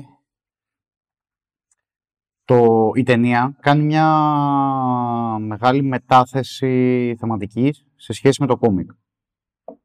Ε, ενώ το κόμικ στέκεται πάρα πολύ στη σχετικοποίηση του νόμου, τι σημαίνει νόμος, ποιοι είναι αρμόδιοι να τον επιβάλλουν, πώς και ούτω καθεξής. Ε, η ταινία Χήμα σου λέει ότι αυτό είναι ένα κομμάτι της ιστορίας, αλλά εγώ δεν θα σταθώ εκεί. Οπότε υπό αυτή την έννοια, ακριβώς βάσει του, του προλόγου που έκανα ότι έχει κάνει μια μεταφορά και έχει αλλάξει την ιστορία. Δεν την έχει αλλάξει μόνο στο κουντάνι στοιχείο, που έχει αλλάξει α- ακριβώς πώς έγιναν τα πράγματα και Ναι. ποιοι συμμετείχαν σε αυτό, αλλά δεν έχει αλλάξει μόνο ε, τη- την επιφάνεια, έχει αλλάξει και τον πυρήνα, γιατί η ταινία επιλέγει να κάνει πολύ focus στη θεματική της οικογένειας.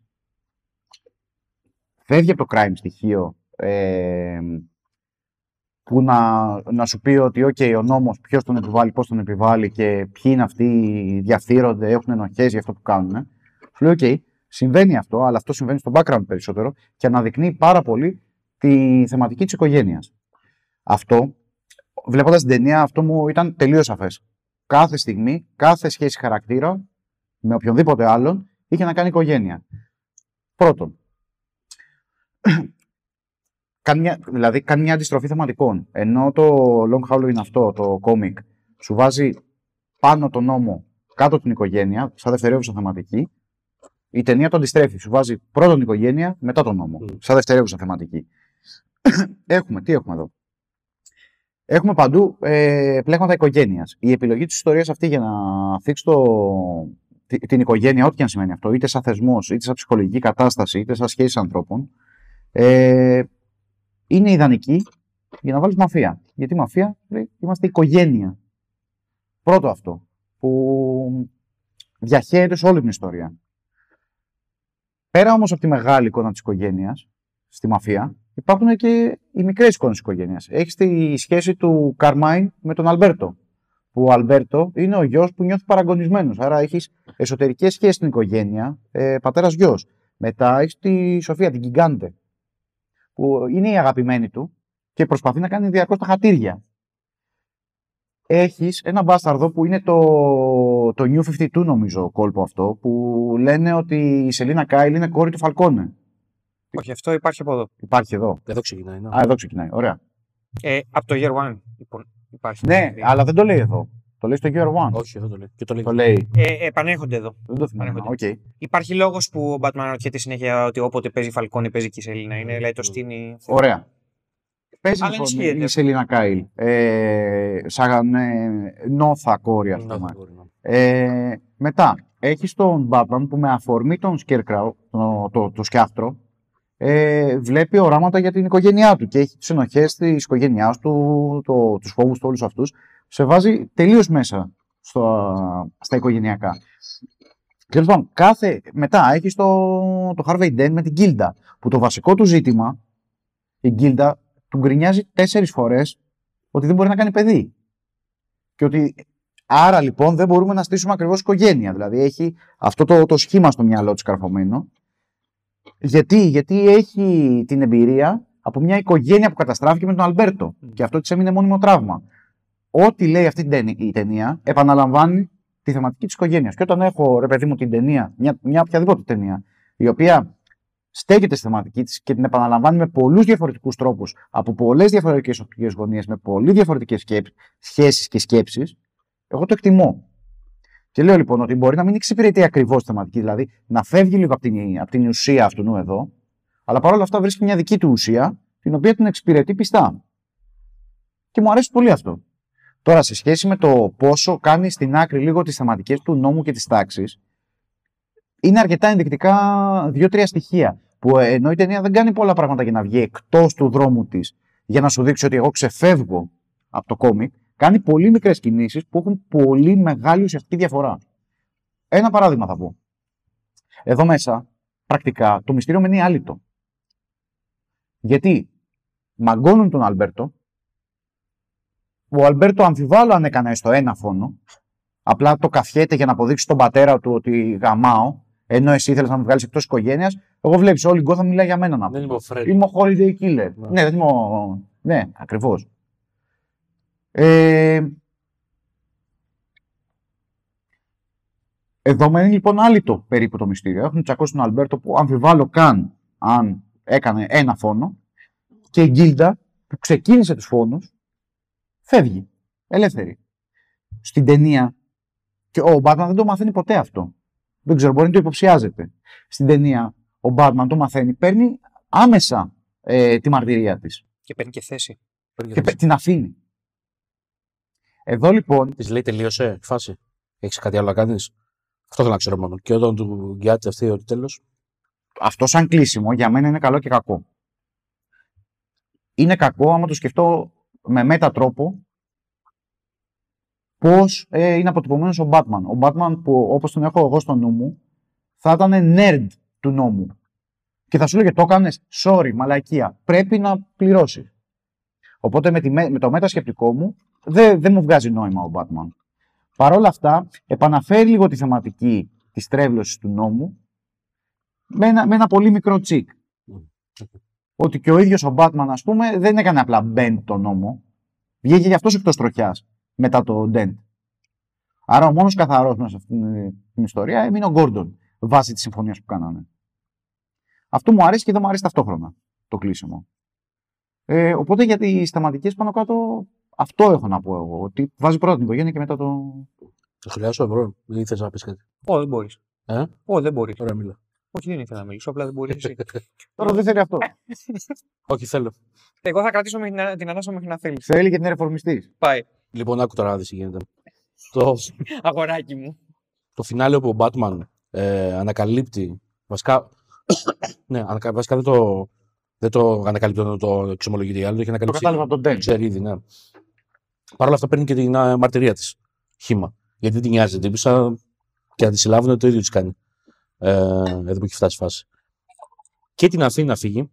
Ε, θα ήταν ένα κλείσιμο το οποίο θα το χειροκροτούσα όρθιος εάν ένιωθα κατά τη διάρκεια όλης της ταινίας ότι η πίστη του Batman στον νόμο έχει λυγίσει έστω και λίγο. Είναι ακριβώς ο λόγος που λέω ότι δεν μου αρέσει. Αυτό το κομμάτι που λες Ναι. ακριβώς μου φαίνεται λίγο άλμα. κάτι ας πούμε στο οποίο στο κόμικ γίνεται. Δηλαδή είναι σαν να παίρνει τα δεδομένα του κόμικ, όπου ο Batman ας πούμε μπερδεύεται. Τι- Δηλαδή και έχει υπαρξιακό θέμα. Σου λέει η ύπαρξή μου εδώ πέρα για Η να υπερασπίσω αποστολή τον μου. νόμο. Τι σημαίνει Η η απο- η αποστολή μου, ας η αποστολή μου, ας πούμε, είναι σωστή, μπαλακίζομαι, ας πούμε. Αν μου παίρνει και αυτή την ψυχοσύνθεση μέσα στην ταινία, το γεγονός στο τέλος ο Batman ε, καταλήγει να, είναι σχετικ... να αντιλαμβάνεται με σχετικοποιημένη έννοια τον νόμο, θα μου δούλευε στο έπακρο. Θα έλεγα εντάξει, είναι ο Batman που θέλω. Και έχει κάνει ένα ταξίδι, ένα... έχει διανύσει μια απόσταση που μου κάνει 100% στο πώ αντιλαμβάνομαι αυτό το περίπλοκο και πώς το λένε μέσα στα ψυχολογικά ζητήματα πράγμα που είναι ο Batman. Ακριβώς επειδή δεν υπήρχε γίνει αυτό, επειδή παίρνει τα δεδομένα του κόμικ για να σου, για να σου χτίσει αυτό το τέλος, ενώ γιατί δεν το έχει χτίσει, κάτι με χαλάει. Μου φαίνεται δηλαδή ότι δεν είναι ε, σε πλήρη αρμονία με, το, με την ε, συνοχή του χαρακτήρα του Συμφωνώ, Batman. συμφωνώ, έτσι δεν το όπως- έχει χτίσει. Ναι. Είναι το κομμάτι που δεν μου αρέσει. Όσον αφορά την οικογένεια, ε, πράγματι είναι πολύ βασική θεματική. Είναι, είναι, είναι η βασική θεματική της ταινίας η οικογένεια. Ποιο είναι το πρόβλημά μου εδώ πέρα λοιπόν; Το πρόβλημά μου εδώ είναι ότι ενώ πράγματι παίρνει διάφορα στοιχεία, ε, διάφορες μάλλον επιμέρους ιστορίες, οι επιμέρους οικογενειακές ιστορίες και τις πετάει μέσα στην υπόθεση προκειμένου να δημιουργήσει ας πούμε, μια ε, συνολική θεματική. Δηλαδή όλα αυτά λειτουργούν ως κομμάτι ενός puzzle σε ένα μεγάλο κομμάτι θεματικής που λέγεται οικογένεια στον πυρήνα αυτού του puzzle που λέγεται οικογένεια βρίσκεται η σχέση του Bruce Wayne με τον Αλμπέρτο Φα- Φαλκόνε. Ο Αλμπέρτο Φαλκόνε, αντιλα... τον μπαμπά Φαλκόνε, ο Αλμπέρτο δεν λέγεται ο μπαμπάς. Ο Αλμπέρτο είναι ο γιος, ο Καρμάιν είναι. Ο Καρμάιν, με τον Καρμάιν Φαλκόνε. Ο Καρμάιν Φαλκόνε αντιλαμβάνεται τον Bruce Wayne ως το γιο που θα ήθελε να έχει, αλλά δεν έχει. Ο Bruce Wayne κάτι σαν μπαμπά του τον βλέπει, ας πούμε. Κάτι σαν, ε, εν πάση περιπτώσει, Σαν απόϊχο της. σαν απόϊχο της ανάμνησης του πατέρα του. Ακριβώς. Ένα τέτοιο πράγμα, ας πούμε. Εμένα αυτό το πράγμα μου δίνεται μόνο λεκτικά στην ταινία. Δεν μου, σε κανένα σημείο δεν με κάνει να πιστέψω ότι η σχέση του Bruce Wayne, ο οποίος είναι ένας τύπος που πιστεύει στον νόμο κτλ. Και, και άρα θα έπρεπε να συχαίνεται τα σκουπίδια όπως ο Φαλκόνε από τη μία μεριά, και ο Φαλκόνε, ο οποίος είναι ένας ε, μαφιόζος χωμένος στο σκατά, ε, η πιο εμβληματική μαφιόζικη φιγούρα της πόλης, ας πούμε, παρόλα αυτά αντιλαμβάνεται τον Bruce Wayne, ο οποίος δεν εκπροσωπεί τον δικό του κόσμο, εκπροσωπεί έναν άλλο κόσμο, ως δικό του παιδί. Άρα η αντίφαση αυτού του πράγματος, εμένα μου δίνεται μόνο λεκτικά, ρε παιδί μου. Δεν μου δίνεται σε κανένα σημείο ε, οργανικά μέσα στην ε, ταινία. Και αυτό είναι το συγκροτητικό στοιχείο γύρω από τη θεματική της οικογένειας που κάνει όλο αυτό, το, κομ- όλο αυτό το πράγμα να είναι ένα puzzle, τα κομμάτια του οποίου είναι διαλυμένα. Δεν ενοποιούνται. Και είναι το δεύτερο πρόβλημα που έχουμε με την ταινία. Μετά το, το πρώτο που ανέφερα. Όταν ανέφερα πριν λίγο ότι η συμπερίληψη του Bruce Wayne είναι ένα τεράστιο πρόβλημα της ταινίας για μένα, μου το πήρε το στόμα. Το πες ακριβώς όπως το σκεφτόμουν. Ε, το πώς τον χειρίζονται τον Bruce Wayne και την ε, αμφιβολία του τη, για την αποστολή, για ό,τι είναι, για ότι ήταν ο πατέρας του, διότι όταν βάζει τον Bruce Wayne να αμφισβητεί τους γονείς του, είναι ο Bruce Wayne μου. Στην πραγματικότητα. Οπότε ακόμα δεν τον έχω δει κινηματογραφικά σωστά. Α, και Κάτι μου Κάτσε λέτε- να δούμε, θα δούμε. Α, κα- Κάτι μου λέτε, θα αλλάξει. Ε, αυτό λοιπόν που γίνεται στο κόμικ είναι on point. Το, το πάει μέχρι τέλους είναι τέλειο. Στην ταινία όντως λέγεται με exposition μόνο. Και έχουν αλλάξει, και επειδή συμφωνώ 100% ότι μιλάει για την οικογένεια η ταινία, ε, έχουν αλλάξει κάποιες σκηνές και έχουν βάλει επίτηδες, ας πούμε, τον ε, Φαλκόνε στο γιότ να λέει στον Μπρούς, έλα εδώ να μιλήσεις, ο γιος που δεν είχα Είσαι ο γιος ποτέ. του. Και ο Αλμπέρτο πάει έξω και ε, μιλάει με τη Σελίνα κτλ. Είναι πολύ επιτηδευμένη και κλειδί σκηνή. Ωστόσο, ο Bruce Wayne, ακριβώς επειδή δεν έχει αναπτυχθεί, ούτε ο Batman επίσης, είναι απλά εκεί. Δηλαδή, ήδη έχει ψεκάσει τον ε, Carmine στην πρώτη σκηνή τη ταινία, του, του πρώτου part. Δεν υπάρχει κάποιο σημείο στο οποίο πέρα από την ε, συμπερίληψη της, ε, την επιρροή της Poison Ivy που δεν μετράει γιατί είναι μ- μαγικά. Το Ποιος οποίο είναι και, και λίγο αντίθετο. ναι, ναι, ναι, ναι, ναι, ναι. Ε, δεν υπάρχει κάποιο σημείο στο οποίο ο Bruce Wayne σαν ο πρωταγωνιστής της ταινία ή τέλος πάντων ο, το, ο, πες το, το, το, το POV μας σε αυτή την ταινία ψάχνει και αυτός να βρει τι γίνεται και είναι ο Batman εν τέλει. Τι να κάνουμε, είναι μια ιστορία Batman αυτή. Ε, δεν έχει κάποιο γκριζάρισμα, δεν έχει κάποιο σημείο στο οποίο να αμφιβάλλει, δεν έχει κάποιο σημείο στο οποίο να, να λέει ότι τι, τι κάνω εγώ εδώ πέρα, τι κάνανε οι γονείς μου, τι δουλειά είχαν όντως με αυτό το πράγμα. Το, το περνάει λίγο στον ντούκου. Ότι ναι, έγινε αυτό το σκηνικό εκεί πέρα και τώρα ο Ρόμαν πάει να, μου, να με βάλει στην πίσνα του και αχ, δεν μπορώ, μου τα πρίζει. Μέχρι εκεί φτάνει ο Bruce Wayne, το βάθος του. Okay. Εγώ πάντως θα πω πάνω σε αυτό που λέτε ότι το, το κατανοώ. Αλλά το, το graphic novel είναι πολύ πιο Batman κεντρικό από την ταινία. Και τι θέλω να πω. Ε, για το graphic novel, ναι, οκ, υπάρχει αυτή η δυναμική μεταξύ του Carmine Falcone και του Bruce Wayne. Στην ταινία δεν νομίζω ότι θέλει να το βγάλει αυτό. Δεν νομίζω ότι του ξεφεύγει. Στην ταινία δεν δείχνει ποτέ τον Bruce Wayne, τον Batman, να έχει αμφιβολίες για το αν τον βλέπει τον Carmine Falcone σαν πατρική φιγούρα. Ο Carmine Falcone είναι αυτός που είναι αιμονικός με το να έχει γιο τον Bruce Wayne και όχι το αντίστροφο. Σωστά. Και αυτό είναι πρόβλημα στη Ε, θεματική της οικογένειας. Για μένα. Όχι απαραίτητα. Απλά κρατάει καθαρό τον Bruce Wayne. Εγώ νομίζω ότι θα ήθελα, εγώ νομίζω ότι θα ήθελα να σου πει η ταινία είναι μπερδεμένο στον Batman, αλλά δεν στο λέει. Ε, και εγώ αυτό νιώθω. Μια... Νομίζω ότι αν ήθελε να το πει θα το έλεγε. Μα- Δεν, δεν είμαι σίγουρος. Ναι, Ξέρεις, ξέρεις που που νομίζω ότι καρφώνει την ταινία στις προθέσεις της. Καρφώνει την ε, σκηνή που πεθαίνει ο Καρμάνι Φαλκόνα. Ναι, που τον κρατάει. Και... Τον κρατάει εκεί, θέλει να σου βάλει με ένα στήσιμο το οποίο Ναι, δεν πάει να υπάρχει. βγάλει ένα απάβγασμα, ένα, συν- μια περίληψη που ξέρει ο Φαλκόνη ποιος είναι ο Batman. Μα και πάλι ο, ο, ο συναισθηματικός της υπόθεσης είναι ο Φαλκόνη. Δεν είναι τόσο πολύ ο Batman. Ο Batman απλά φροντίζει Ναι, έναν άνθρωπο που πεθαίνει. Απλώ, ναι, αλλά δεν, δεν, δεν, το, δεν είναι γραμμένο έτσι. Δεν είναι, δεν είναι δοσμένο έτσι. Είναι δοσμένο ότι και ο Μπρούσ εκείνο το σημείο είναι σε φάση. Ωραία, Πεθαίνεις πούστη. ένας δικός σου Ένα- άνθρωπο. Πεθαίνει ένα κομμάτι του πατέρα μου. αυτή τη στιγμή. Έτσι, έτσι, το, έτσι είναι γραμμένο. Και, Εντάξει. και επίσης, και επίσης, ε, ακόμα και να, να, να το πάρω όπως το λες, ξαφνικά ο Batman γίνεται λίγο άσχετος χαρακτήρας στην ίδια την ταινία. Και ο Α, Μπρούς. Ακριβώς αυτό είπα ότι η ταινία δεν είναι Batman κεντρική. Ναι, αλλά όχι, είναι- άλλο, άλλο. Δεν, δεν πειράζει να μην είναι Batman κεντρική. Εμένα δεν με, δεν με χαλάει. Ούτε το Returns ήταν ακριβώς Batman, Batman κεντρικό. Αλλά είναι άσχετος. Δηλαδή, αν, αν δεν δουλεύει στο επίπεδο του νόμου, στη θεματική του νόμου και δεν δουλεύει για μένα και στη θεματική του, της οικογένειας, τι δουλειά έχει εκεί πέρα ο Batman; Είναι, είναι λίγο ένα παλούκι εκεί πέρα που δέρνει. Okay. Ενώ δεν ήταν έτσι, ας πούμε, στο κόμικ. Πάντως το πόσο υποτιμάται στην ταινία ο Bruce Wayne φαίνεται για το γεγονός τώρα. Διορθώστε με αν κάνω λάθος. Γιατί ε, τώρα δεν το θυμάμαι για την ταινία σίγουρα. Για πες. Εδώ θυμάμαι σίγουρα ότι σε κάποια φάση κατηγορείται ο Bruce Wayne ότι είναι ο Holiday Killer. Μμ. Ναι. Και μάλιστα περνάει και κάποια βράδια στη φυλακή. Μμ, σωστά. Ο Bruce Στην Wayne. ταινία νομίζω δεν. Ναι, Και, και ο Άλφρεντ πηγαίνει μάρτυρα στο δικαστήριο. Μπράβο. Στην ταινία δεν συμβαίνει κάτι τέτοιο. Όχι, συμβαίνει. στην ταινία πηγαίνει ο Χάρβεϊ και ο Γκόρντον να τον ανακρίνουν. Για, αλλά Ναι. ε, ε, πάνε να τον ανακρίνουν όχι για το Holiday Killer, πάνε να τον ανακρίνουν ότι κάνει business με το Φαλκόνε και τι δουλειά έχει με το Φαλκόνε. Μπράβο. Άρα ποτέ δεν κατηγορείται ότι είναι ο ίδιος ο Holiday Killer ε, ευθέω. Όχι, ποτέ ούτε. ναι. Αυτό λοιπόν στερεί Bruce Wayne από την ταινία. Σου λέει ότι ας τον. Bruce- Και- Αλλά α, αυτό συμβαίνει γιατί εξυπηρετεί πάλι τον νόμο και τη τα- και την τάξη. Ότι ο νόμος στρέφεται ενάντια σε αυτόν που πάει να την υπηρετήσει.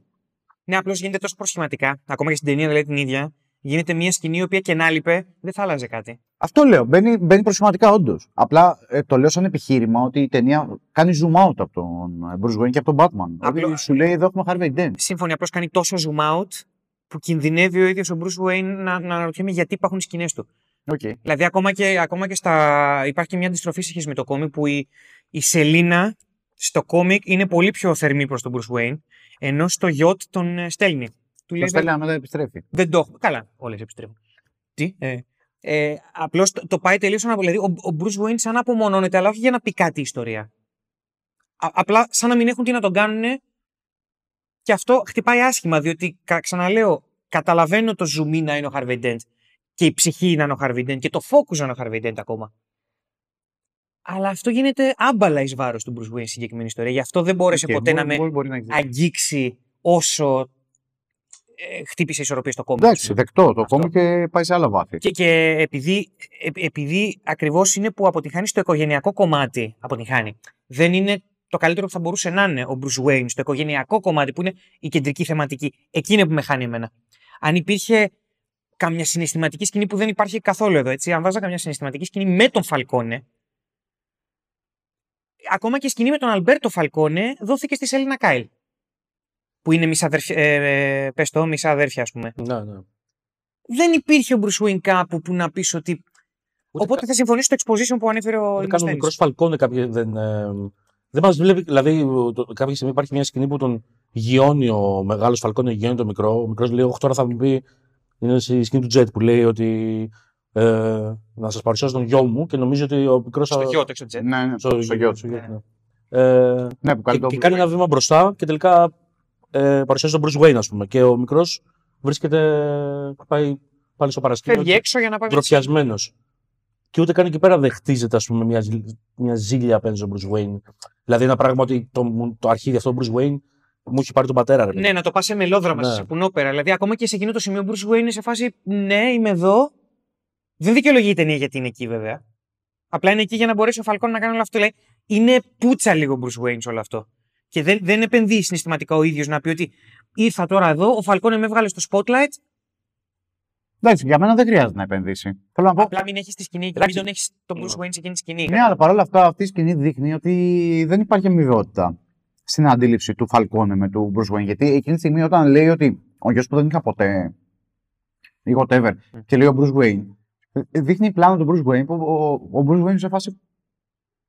Ναι, για μένα είναι, Είναι πρόβλημα, είναι πρόβλημα αυτό για μένα. Γιατί αυτό, αυτή η Αυτό έκφραση- μαρτι... Ναι, αλλά αυτό μαρτυράει και την πρόθεση τη ταινίας. Ότι δεν θέλει να βάλει αμοιβαιότητα. Θέλει να, βά- να έχει τον Bruce Wayne καθαρό ότι. δε- Θα αμφισβητήσω ίσως λίγο τον πατέρα μου και τον ρόλο που είχαν. Ελάχιστα. Ναι. τους γονείς μου. Απλά καταλαβαίνεις ότι αυτό είναι λίπος μετά. Ε, γιατί το βάζεις άμα δεν έχει σκοπό. Δε- δεν γίνεται κάποιο point από την ταινία ότι είναι φάρος ο Bruce Wayne σε όλο αυτό. Απλά είναι εκεί. Αυτό είναι το πρόβλημά μου στην όλη υπόθεση, ρε παιδί μου. Υπάρχει έτσι μια ολόκληρη σκηνή flashback που σου στείνει το πώς συναντήθηκαν για πρώτη φορά ο Καρμάιν Φαλκόνε με τον Bruce Wayne και το πώς ο Καρμάιν Φαλκόνε, ο πιτσυρικά Καρμάιν Φαλκόνε απέναντι στον 8χρονο Bruce Wayne, Mm. απέτυχαν μια σχέση μέντορα και προστατευόμενη, ξέρω εγώ, από την πρώτη του συνάντηση. Ναι, μεγάλο αδερφού με μικρό. Το οποίο είναι η αναμνήση του Bruce Wayne. Άρα όλη η συναισθηματική φόρτιση της, ε, της συγκεκριμένης σκηνής ε, πλασάρεται από την ε, οπτική γωνία του Bruce Wayne. Άρα δεν μπορεί να. δε- Δηλαδή η, ταινία, εγώ, η γνώμη μου είναι ότι η ταινία θα ήθελε να μεταλαμπαδεύει στον θεατή Mm. ότι ο Bruce Wayne ε, βλέπει με συγκινητικούς όρου. Συγκινητικούς όρους τον, ε, Είναι ένα εξαιρετικό σημείο στο βιβλίο όπου ο Άλφρεντ ε, είναι νομίζω στον πάνω όροφο της σάλας και βλέπει τον Μπρους στα σκοτάδια, ρε παιδί μου, να κλαίει και γυρίζει ο Μπρους που το- τον παίρνει πρέφα τον Άλφρεντ, τον, τον κοιτάει και του λέει μου λείπουν οι γονείς μου, είναι κακό, είναι, είναι, είναι μαλακία που μου λείπουν οι γονείς μου, ας πούμε, και του λέει Άλφρεντ εννοείται πως όχι και μπλα μπλα.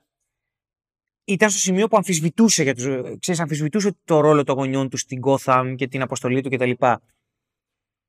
Με το να μην έχεις το παραμικρό, την παραμικρή σύγκρουση ή δράμα, με, με την τεχνική ε, έννοια του όρου, έτσι, το πάω τελείως ε, ομά. Στην ταινία αναρωτιέμαι γιατί υπήρχαν οι μισές σκηνές με τον Bruce Wayne. Γιατί είδαμε το flashback και γιατί φάνηκε, σκηνοθετήθηκε στον Bruce Wayne όταν ο Carmine του έλεγε μυστικά της πιάτσας, ενώ είχε μόλις εγχειριστεί να δίνεις έναν Bruce Wayne ο οποίος να παθείς, αλλά όχι για να κάνεις point. Δεν μου φάνηκε ότι ήταν για να κάνει point. Δεν ήταν φάρος, απλά ήταν εκεί. Εκεί είναι που με χάνει ο Bruce Wayne στην ταινία. Και άρα ένα κομμάτι της ταινίας σε σχέση με το κόμικ πάντα. Αλλά εκεί που θα συμφωνήσω μαζί σου είναι ότι εντός της ίδιας της ταινίας καταλαβαίνω ότι υπάρχει μια συνοχή, έστω και σε βασικό επίπεδο. Οπότε δεν είναι ότι αφαιρεί από την ταινία, απλώς αφαιρεί από το maximum που θα μπορούσε να πετύχει η ταινία. Περισσότερο αυτό. Δεν μου χτύπησε το ότι τώρα ο Bruce Wayne είναι τελείως άχρηστος. Απλά είμαι σε φάση κάτι προσπαθείς να κάνεις, δεν το καταφέρει, αλλά παρόλα αυτά σε πολύ βασικό επίπεδο δουλεύει. Γιατί εν τέλει, ναι, ο Φαλκόν εξυπηρετείται από αυτή τη σκηνή στο Yacht. Ναι, ο Αλμπέρτο εξυπηρετείται από αυτή τη σκηνή στο Yacht. Απλά μένει ένα κενό για τον Bruce Wayne. Σίγουρα, ναι. Αυτό. Αλλά ότι είναι λειτουργικό είναι. Απλώς νιώθω ότι υπήρχε κάτι το οποίο θα μπορούσε Σωστό, να μπορεί να έχετε δίκιο. Ε, εγώ δεν ε, ένιωσα σαν να θέλει να κάνει point out ότι, υπά- δεν, υπά- ότι υπάρχει έλλειψη αμοιβαιότητας μεταξύ αυτών των δύο. Άλλο. Για πείτε. Πάμε στον Γκόρτ, στον ε, διπρόσωπο. Το έχουμε πιάσει. Διπρόσωπο. Ε, ε, βασικά ο Κώστας είχε κάνει μια ενδιαφέρουσα υπόσχεση πριν. Το ένα point το οποίο έκανε αλλαγή η ταινία σε σχέση με το κόμικ. Που μάλιστα θεωρούσε ότι βελτιώνει πάνω στο κόμικ. Κάτι. Ναι. Βελτιώνει. Βελτιώνει υπό την ε, έννοια του, της ε, μεταβολής θεματικής. Οκ. Τι θέλω να πω; Θέλω να πω ότι τα κίνητρα της γκίλτας στο κόμικ, εμένα δεν με πείθουν. Μου φαίνεται ότι είναι μια τρελή τύπησα. Και αυτό όταν βάζεις την τρέλα μπροστά για να δικαιολογήσει κίνητρα, δεν μπορείς να μου κάνεις χειρότερο. Είναι σαν να παραδέχεις ότι εντάξει. Δεν Ναι, ότι δεν έχω λόγο, δεν, δεν ξέρω τι γράφω. Ή, δεν ξέρω τι γράφω. Ε, το- Crazy. το πασαλίβω. Crazy, crazy. Άρα crazy. Στην ταινία μου δίνει κίνητρα για την κίνητα. Ε, αν θυμάμαι καλά το κόμικ, το, τα κίνητρά της είναι ότι δεν έχει χρόνο με τον άντρα της. Και ότι λέει θα τον βοηθήσω να πιάσει τους μαφιόζους. Όταν αυτό το διαβάζω στο κόμικ, όσο, γαμ, όσο και να γαμάει το κόμικ, είμαι σε φάση, τι κίνητρο είναι αυτό ρε φίλε; Τι κίνητρο μου βάζεις; Για να απελευθερώσεις χρόνο με τον άντρα σου, έγινες συριακός δολοφόνος. Και μάλιστα με μέθοδο και θεατρικότητα κτλ. Και μάλιστα βάζει και μπιμπελό, τέτοιο. Και... Μετά αναρωτιέμαι, γιατί όλο αυτό; Αυτό στην ταινία μου απαντιέται full. Γιατί; Η τύπησα είναι μια τύπησα η οποία έχει ένα τραύμα εσωτερικευμένο γάματα, γιατί α, όλο αυτό που υπονοείται είναι ότι σε έκανε εξαναγκασμένη έκτρωση. Ξαναγκασμένη έκτρωση και της κατέστρεψαν τη μήτρα. Δεν μπορεί να κάνει παιδιά όπως επαναλαμβάνει. Και έμεινε ένα τραύμα που δεν είναι απλά ένα ψυχολογικό συναισθηματικό τραύμα, που και αυτό θα ήταν αρκετό, αλλά είναι και σωματικό. Είναι όλο αυτό το τη πράγμα. διέλυσαν. Τη διέλυσαν. τη διέλυσαν και της έ- ε, της έμεινε αυτό για πάντα στη ζωή της και σου λέει, οκ, θα αντεπιτεθώ. Αυτό στο graphic novel δεν υπάρχει. και μετά όλο αυτό κολλάει. είναι πολύ έξυπνο πιστεύω αυτό που γίνεται. Με τα μπιμπελό που βάζουν, είναι και ο δικός τους τρόπος για το χαμένο της παιδί να πάρει εκδίκηση. Αυτό θεωρώ ότι είναι μια βελτίωση. Και είναι βελτίωση επειδή κάνει αυτό που έλεγα πριν, τη μεταβολή στη θεματική. Οπότε συνολικά για την Γκίλτα συγκεκριμένα, πιστεύω ότι η ταινία της κάνει πολύ μεγαλύτερες χάρες από ό,τι κάνει το graphic novel. Στο graphic novel δεν με πείθει καθόλου το γιατί κάνει αυτό που κάνει. Ενώ εδώ την κάνει πιο sinister. Την κάνει πιο sinister, αλλά δικαιολογημένα, όχι κακιά. Ναι, όμως. πιο sinister, ναι, κατάλαβα τι λέει. Γιατί σου λέει, έχω τραύμα, ο άνθρωπος με το τεράστιο τραύμα κάνει τελείως focus στον εαυτό του.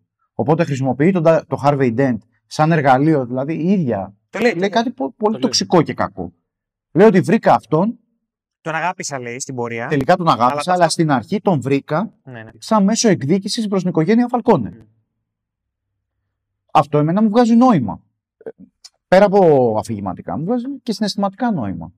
Μετά τον αγάπησε, αλλά ποτέ δεν ξέχασε ότι. Ω, Πώς δεν Μαλάκα, πώς ήρθε ο Νίντζα; Α- αλλά ποτέ δεν ξέχασε ποιος ήταν ο αρχικός σκοπός. Και τελικά κατέληξε να όντως να τον εργαλοποιεί και πάλι. Μμ.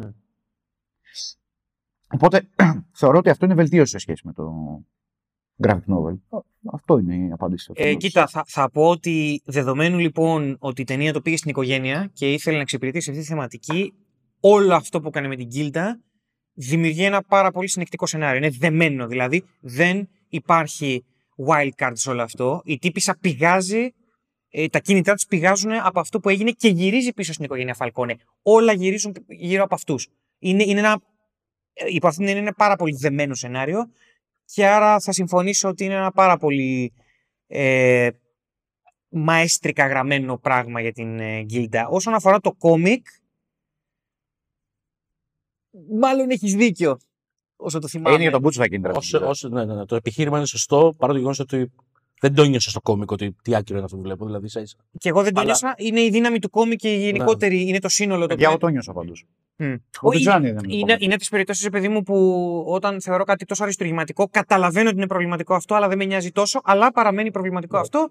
Ε, τέτοιο. Αλλά η Γκίλντα εδώ πέρα, εμ, και δεδομένου του τι κάνω στον Αλμπέρτο και με τον Αλμπέρτο κτλ., ε, ήταν ένα παλιό καλό εκδικητικό twist, ας πούμε, το οποίο δουλεύει. Εντάξει, την Και κάνει, κάνει τραγικό και τον ε, Dent περισσότερο, έτσι. Ξεκάθαρα. Διότι μαλάκα ο τύπος προσπαθούσε. και την προστατεύει μέχρι τέλους.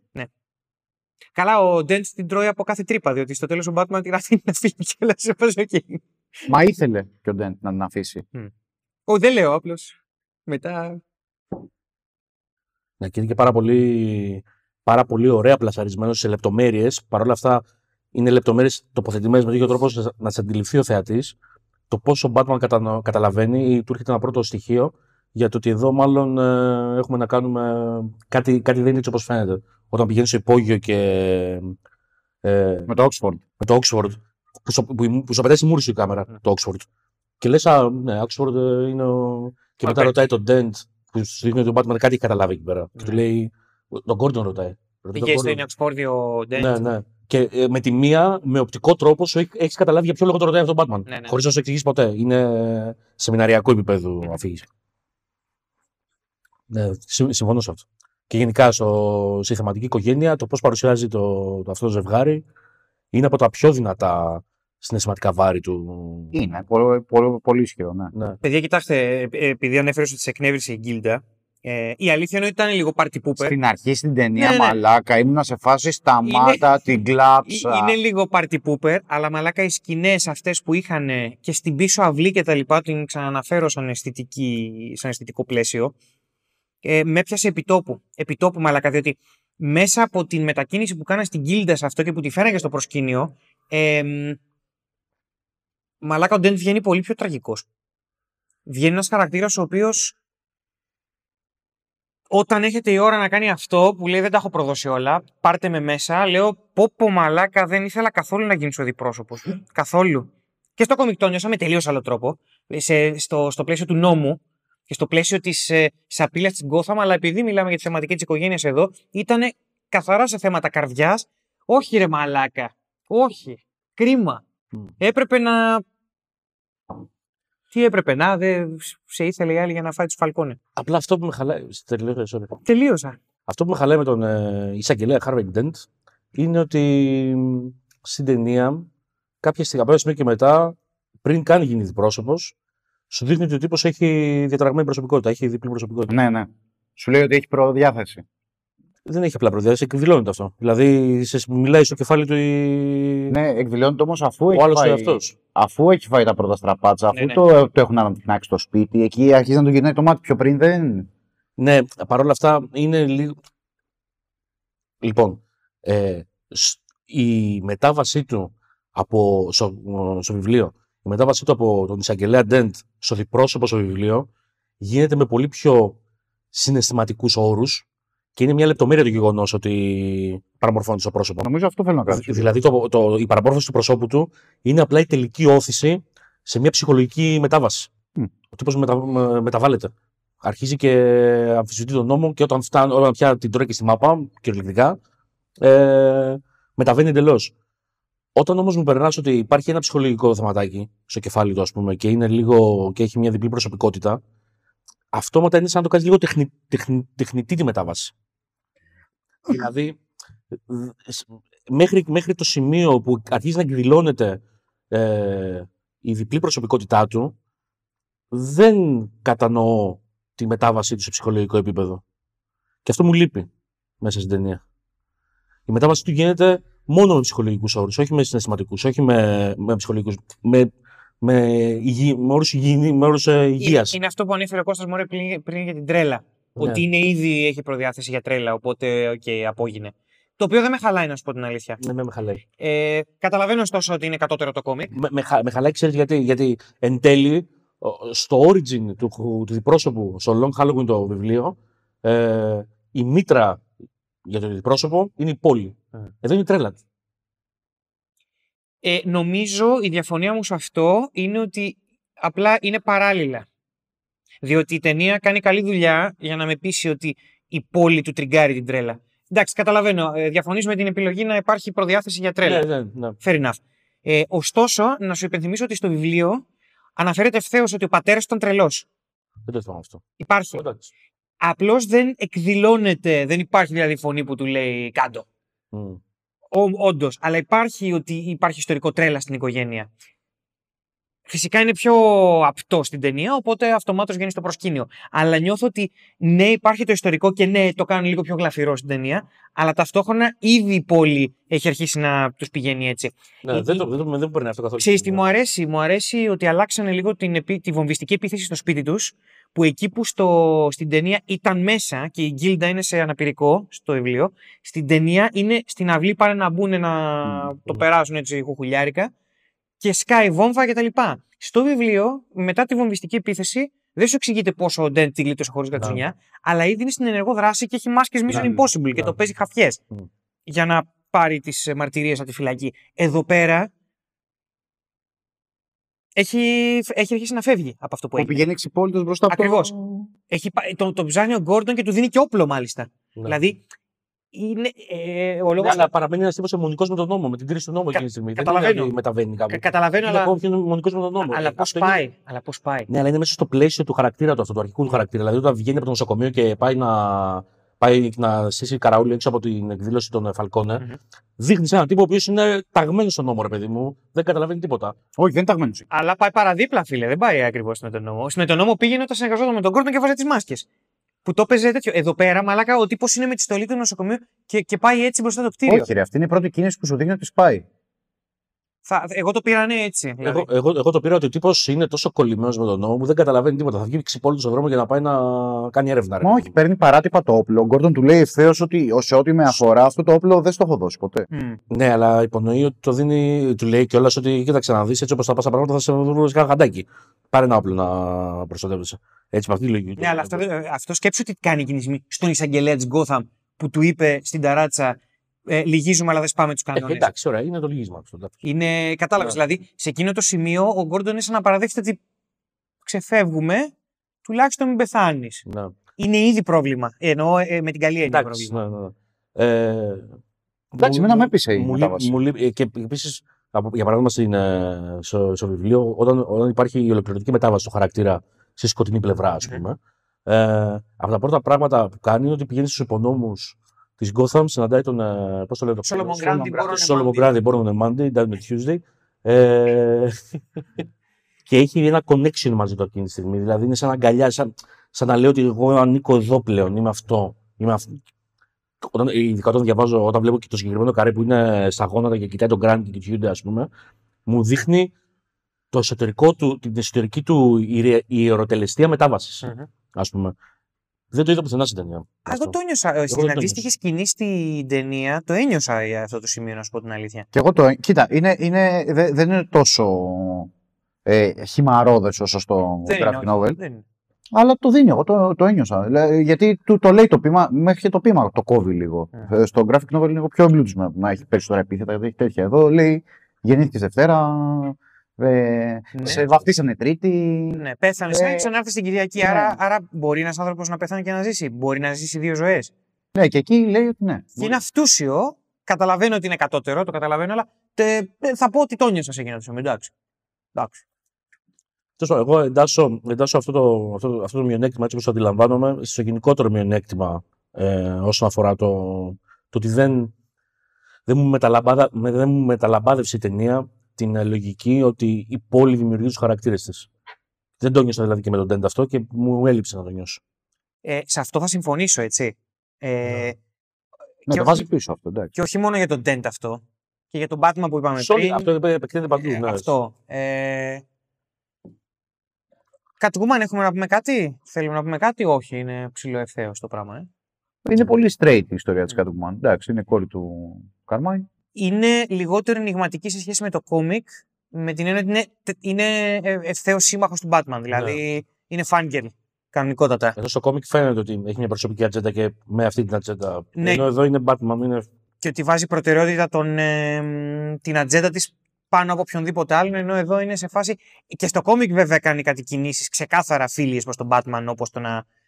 Όχι, εντάξει, προς τον Bruce Wayne. Που σαν Catwoman πηγαίνει και. Μ, Ξέρεις, εμπο- εμποδίζει την Poison Ivy, σταματάει την Poison ναι. Ivy, ας πούμε. Ε, ενδιαφέρον είναι το πώς δίνουν και για, τον, Bruce- και για τον Bruce και για την Σελίνα το πώς δίνουν τελευταία λόγια στον Carmine. Ενώ στο κόμικ τον πυροβολάει ο διπρόσωπος και τελειώσαμε. Γεια σας. Μμ. Ενώ στην ταινία την έχει να, τε- τον έχει να λέει τελευταία λόγια, να καταλαβαίνει ότι αυτή είναι η μπάσταρδη κόρη του. Ε, να καταλαβαίνει ότι ο Bruce Wayne είναι ο Batman. Στην αρχή την πέρασε και τη μάνα της. Ακριβώς και εκεί κατάλαβε. Εκεί κατάλαβε την κόρη του και εκεί κατάλαβε και το όνομα, ε, έμαθε και το όνομα της μάνας, ώστε να βγει spin-off ταινία When in Rome, όπως το κόμικ, να, να έχει στηθεί πιο τέτοιο. Και ότι ο- έχει καταλάβει ότι ο Bruce Wayne είναι ο Batman, βέβαια. Ναι, εντάξει. Ε, και ε, νομίζω αυτό δεν ισχύει στο κόμικ, αλλά στην ταινία ξέρεις η Σελίνα για τον Bruce και αντί, ε, Το ξέρει και δεν ξέρω και πώς ξέρει. Δεν Ε, το, το λέει. Υπάρχει σίγουρα ο, ο Batman το καταλαβαίνει κάπου στο γιότ από μία ατάκα. Ναι, μια τάκα. Ναι, το- αυτή πώς το ξέρει; Αυτή πώς το ξέρει δεν το θυμάμαι αυτή τη στιγμή. Δεν το Πείτε μας λέει. κάτω στα σχόλια. Στην ταινία το λέει. Ε, Νομίζω την ταινία δεν το λέει. Παίρνει σαν δεδομένο το ξέρει, αλλά δεν είμαι σίγουρος. μ, από ένα σημείο και μετά νιώθω. Τι είναι δικαίωμα. Στο γιο το ξέρει. Στον; Στο γιο το ξέρει. Ναι, στο γιο το ξέρει. Στο για το ξέρουν και οι δύο. Στο γιο το καταλαβαίνει ο Στο Batman. γιο το καταλαβαίνει ο Batman, ναι, αυτό. Γιατί του λέει, του λέει αυτό που του Μια είχε πει στην ατάκα. αποθήκη πριν, κλε- πριν ε, κάψουν τα φράγκα. Ως- ό- Όταν ε, ήταν ε, με τις στολέ. Ω Batman Ως και Batman. ήταν και ο Harvey δίπλα, ναι. Τέλος πάντων, έχετε να πείτε κάτι για τον Carmine Falcone σαν χαρακτήρα πια; Έτσι και, τη- και το ρόλο του στην ε, δομή; Νομίζω ότι ε, στη δομή εννοείς σεναριακά ή σαν. Όχι, ε, sorry, βα- βγάλει το δομή. Τον Falcone, θέμα στη θεματική, στα πάντα. Αν έχετε κάτι σ- για τον, για τον άνθρωπο Falcone πια να πείτε, ας πούμε. Εγώ νομίζω ότι ο Φαλκόνε ε, συμβολίζει. Εντάξει, αυτό κυρίως εδώ. Το απερχόμενο πλαισιωμένο έγκλημα το οποίο δίνει το χώρο τους σε ένα μεταμοντέρνο χαοτικό πράγμα. Ε, νομίζω ότι είναι αυτό ο Κάρμαν Φαλκόνε. Και νομίζω ότι εδώ συμβολίζει το πώς μία μεθοδολογία νόμου, ό,τι και αν σημαίνει αυτό, ε, νικάει το οργανωμένο έγκλημα για να φέρει ένα ανοργάνωτο χαοτικό. Ε, αυτό εγώ παίρνω από το Γκάρμαν Φαλκόνε. Κατά τα άλλα, γενικά το στήσιμό του, ήθελα να το πω για το κλείσιμο αυτό, αλλά θα το επαναλάβω και στο κλείσιμο. Έχει πάρει πολύ έντονα στοιχεία νονού 100%. όλο αυτό. Είναι ο. Ήδη δηλαδή από το, με το που ξεκινάει και η ταινία, η ταινία όχι τόσο, αλλά το, το graphic novel, Ναι. εντάξει, ξεκινάει όπως ξεκινάει ο νονός ο πρώτος περίπου. Ό,τι πρέπει, έτσι Ναι. ξέρει. Ε, είναι... Απλά δεν παντρεύει την κόρη του. Ε, Η πρώτη ατάκα του νονού είναι I Believe in America. Ναι. Η πρώτη ατάκα του Ναι. είναι I Believe in Gotham City. Ναι. Νομίζω και τι ταινίες. Και η ταινία είμαι Epic Gotham σίγουρος. City νομίζω ξεκινάει. I Believe in Gotham City. ναι. Αναφέρεται στην πρώτη σκηνή, αλλά δεν ξέρω αν είναι η πρώτη. η πρώτη ατάκα. Οπότε ο Κάμαν Φαλκόνη νομίζω είναι αυτό και πιάνει μια αντίστοιχη λογική με αυτή που πιάνει ο νονός που πάει σε επόμενες γενιές η φάση. Μόνο που εδώ το διασκευάζει λίγο και δεν πάει σε επόμενες γενιές γενεαλογικά, αλλά πάει σε επόμενες γενιές εγκληματιών. Μμμ. Οπότε μια ενδιαφέρουσα μεταφορά και για τον Κάρμαν Φαλκόνη αυτό έχω να πω και είναι αρκετά ισχυρό σαν συμβολισμός. Που όπως ο νονός, ας πούμε, είχε το Βίτο Κορλεόνε, ο οποίος ο Βίτο Κορλεόνε με όλα τα σκατά του, ε, δηλαδή κολόπεδο ήταν, ήταν, Ήταν και υποκριτής, εγκληματίας, ήταν ε, όλα, δολοφόνος, όλα. απαγωγιάς, ήταν τα πάντα. Ναι, ναι. Αλλά κράταγε μια τιμή, την οποία τιμή ο Μάικλ, ο γιος του, Την κατούχη. ε, αποκτηνώθηκε τελείως. Ναι, ναι. Υπάρχει μια ανάλογη μετάβαση εδώ. Mm. Ότι πλέον οι νέοι κακοί της Gotham δεν θα λογαριάσουν τιμές και τέτοια. Απλά Για θα να- καλπάσουν. Καλά, ειδικά η- της σκητάλη την παίρνει ε, ε, μεταξύ άλλων ο Τζόκερ. Ε, με τον Τζόκερ δεν υπάρχει απλά όχι τιμή κώδικα ηθική, δεν υπάρχει καν Με- μετα- λογική. Μεταβαίνουμε σε ένα εγκληματικό status quo όπου οι άνθρωποι δεν, κα- δεν ε, κινούνται από τίποτα λογικό όπως τα λεφτά. Ναι, ναι.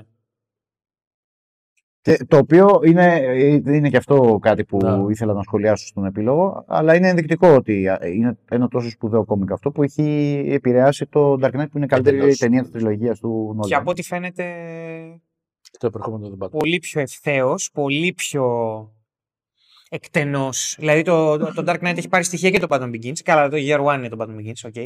Ε, έχει πάρει στοιχεία, έχει κάνει εδώ και εκεί, αλλά φ- φαίνεται πως το, το The Batman, Για να δούμε. αν εξαιρέσεις την ε, πτώση του Harvey, γιατί δεν υπάρχει ο Harvey στην ταινία, όπως το ξέρω, Μάλλον. ε, μάλλον, ε, φαίνεται να, να βάζει πολλά. Το ότι ξαναβάζει παίχτες όπως το Falcone μέσα στο παιχνίδι πάλι, κάτι νομίζω λέει και ότι έχει ένα serial killer, Mm. που απλά δεν είναι holiday, είναι... Και ο οποίος δεν είναι- Question mark killer.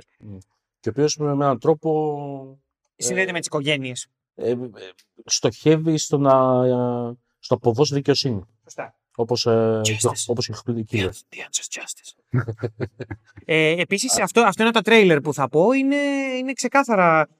ε, Από το πρώτο teaser κιόλας είναι ξεκάθαρο ότι εμπλέκονται οι Wayne στη βρωμιά που πάει να ε, βγάλει στην επιφάνεια ο γρίφος. Οπότε, που παρεμπιπτόντως ο γρίφος είναι στο κόμικ. Εντάξει, είναι αδιανόητα loser στο κόμικ. Είναι, αλλά μ' αρέσει. κλώτσος. Ε, όχι, το λατρεύω. Είναι καλός Riddler ο loser Riddler.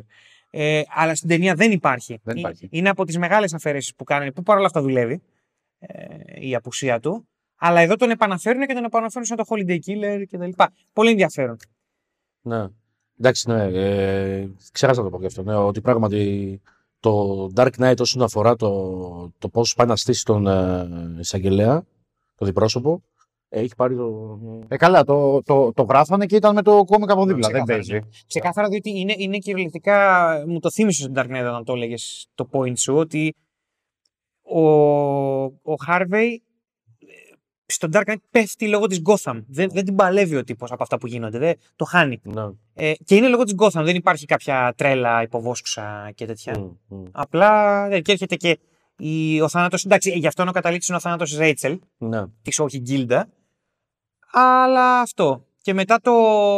Θα, θα επιχειρηματολογούσα ότι την δυσμορφία, την παραμόρφωση, την, την βλέπει σαν ευκαιρία ο συγκεκριμένος Μμ. Harvey του Άρον Eckhart. Μμ. Και όχι σαν το τελικό βήμα, ας πούμε. Ότι ναι, ναι ξέρεις κάτι. Fair enough, εδώ που φτάσαμε. Με λέγαν ήδη διπρόσωπο επειδή τους έκλεινα μέσα, τους διεφθαρμένους. Και βγήκε αυτό το κουλουβάχατο, Ναι. ας πούμε. Ε, μ. Πάλι τώρα, τώρα εμφανίζομαι πάρα πολύ γκρινιάρης απέναντι στην ταινία, ε, αλλά πραγματικά μου άρεσε. δηλαδή, δηλαδή δεν έχω θέμα. Μ' άρεσε Είναι το πραγματικά. κλασικό κάνω κάτι, αλλά.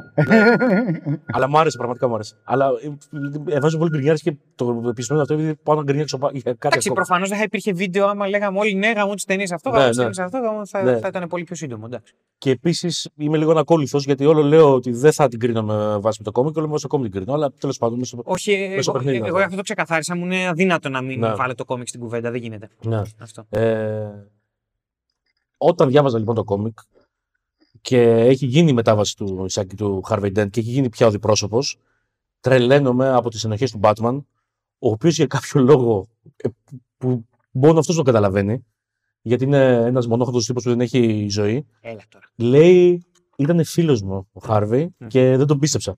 Το πάρει και φίλος του, δεν ήταν φίλοι, ήταν σύμμαχοι σε ένα συγκεκριμένο πράγμα. Ναι, η λέξη Απλά- είναι πολύ βαριά, μαλάκα. Είναι γιατί πολύ- ναι. Τη βάζει και στην ταινία και Και βάζει και στην ταινία έργα μου το και πάλι δεν μου, καλ- δεν μου κολλάει. Δηλαδή πάλι δεν μου στείνεται καλά. Δηλαδή, ενώ εδώ βλέπω ένα καταστραμμένο τύπο, ας πούμε, από τον Batman, ο οποίος μέσα στην αμοναξιά του και την απομόνωσή του καταλήγει να θεωρεί φίλο έναν τύπο με τον οποίο απλά κάνει μια δουλειά. Μμμ. Και προφανώς ο άλλος έχει τη δικά του, δεν θεωρούσε φίλο του. Δηλαδή τα προβλήματά του είναι η γυναίκα του. Τελείως, μόνο. Ναι, η γυναίκα του είναι η οικογένειά του, ξέρω εγώ. Δεν είναι ο, ο σύμμαχός του στο, στη μάγια του έγκλημα. Μπορεί να, στην χειρότερη μπορεί να το πει σύμμαχο ο Harvey Dent, Ναι, ναι. όχι φίλο. Ο άλλος έχει ενοχές που δεν πίστεψε το φίλο του, Ναι, ναι, ναι, ναι. ας πούμε. ναι, ναι. Πολύ συμπλεγματικό. Τρομακτικά συμπλεγματικό. Ε, και εδώ στο περνάει με μια τάκα. Φαντάζεσαι. Δεν, δεν μπορεί. να- Δηλαδή πάλι δεν μου, δεν μου βγάζει, ρε παιδί μου, το mood που μου πέρασε, Να ας σου πούμε. πω, φαντάζεσαι βραδάκι στην Πατσπηλιά, στον υπερυπολογιστή που ε, επειδή είναι και timeless η ταινία, έχει και το πρώτο messenger, ας πούμε, να σου στέλνει SMS, what you doing; τι, κα- τι κάνεις απόψε; Πάμε μια ποτάκι. ε, τα- τα είπαμε στην ταράτσα. Batman δεν Να ήταν σου- να σου πω, ε, θυμάσαι που κάψαμε κάτι λεφτά, υπάρχει και άλλη αποθήκη. Α, αν θε, μπορώ και μόνος μου. Απεγνωσμένο. Τελείως. Μπορώ και μόνος μου. Απλά ίσω θα είχε πλάκα να είσαι και εσύ εκεί. Είσαι- η συντα- Η συνταράτσα το έχουν κάνει την πίσνα. Έχουν κα- ε, πάμε για καμιά μπύρα. ε, δεν μπορώ, έχω να πω σε Έλα, μπορεί, πάμε για μια μπύρα. Μην χάμισε. Μαλάκα και γι' αυτό επί, από, από, το συνεχή, από τις συνεχείς αρνήσεις του διπρόσωπου να εξαφανίζεται από τέτοιο. Από στραβωμάρα μπάτμα. Γι' αυτό να εξαφανίζεται. Αγά, μίσου να πω. λοιπόν, οπότε νιώθω ότι πάμε σιγά σιγά σε κατακλείδες αν υπάρχει κάτι ολοκληρωμένο. Θέλω να πω και για τον Καρμάνι και για την Α. οικογένεια Φαλκόνε κάτι. Η οικογένεια Φαλκόνε είναι η οικογένεια Κοριλώνα. Ξεκάθαρα. Ναι. που Δεν, δεν το συζητάμε. Ε, αλλά ο Καρμάνι Φαλκόνε είναι ένας τραγικός χαρακτήρας για τη αντίθεση με τον Βίτο Κοριλώνε, ο οποίος είχε την ευλογία να έχει έναν διάδοχο και να έχει έναν διάδοχο το οποίο σέβεται, Μμμ. παρά το γεγονός ότι τον σέβεται και τον αγαπάει τόσο πολύ που δεν θα ήθελε να τον έχει διάδοχο, αλλά τον έχει διάδοχο. Ε, αυτό που καταφέρνει ο, να συνειδητοποιήσει ο, ο, Μάικλ, ο Βίτο Κορλεόνε εξαιτίας του διαδόχου του, είναι αυτό που την χάνει να συνειδητοποιήσει ο Καρμένο Φαλκόνε εξαιτίας της έλλειψης διαδόχου. Μμμ. Δηλαδή, ο Κορλεόνε κάποια στιγμή λέει: Η εποχή μου τελείωσε. Μμ. Δεν μπορώ να τα φέρω ει πέρας. Η νέα εποχή εγκλήματος στην οποία εισερχόμαστε είναι μια εποχή στην οποία εγώ με τον τρόπο σκέψης μου, με τον τρόπο που κινούμε, δεν μπορώ να ανταποκριθώ. Ο Πιτσερικά μπορεί.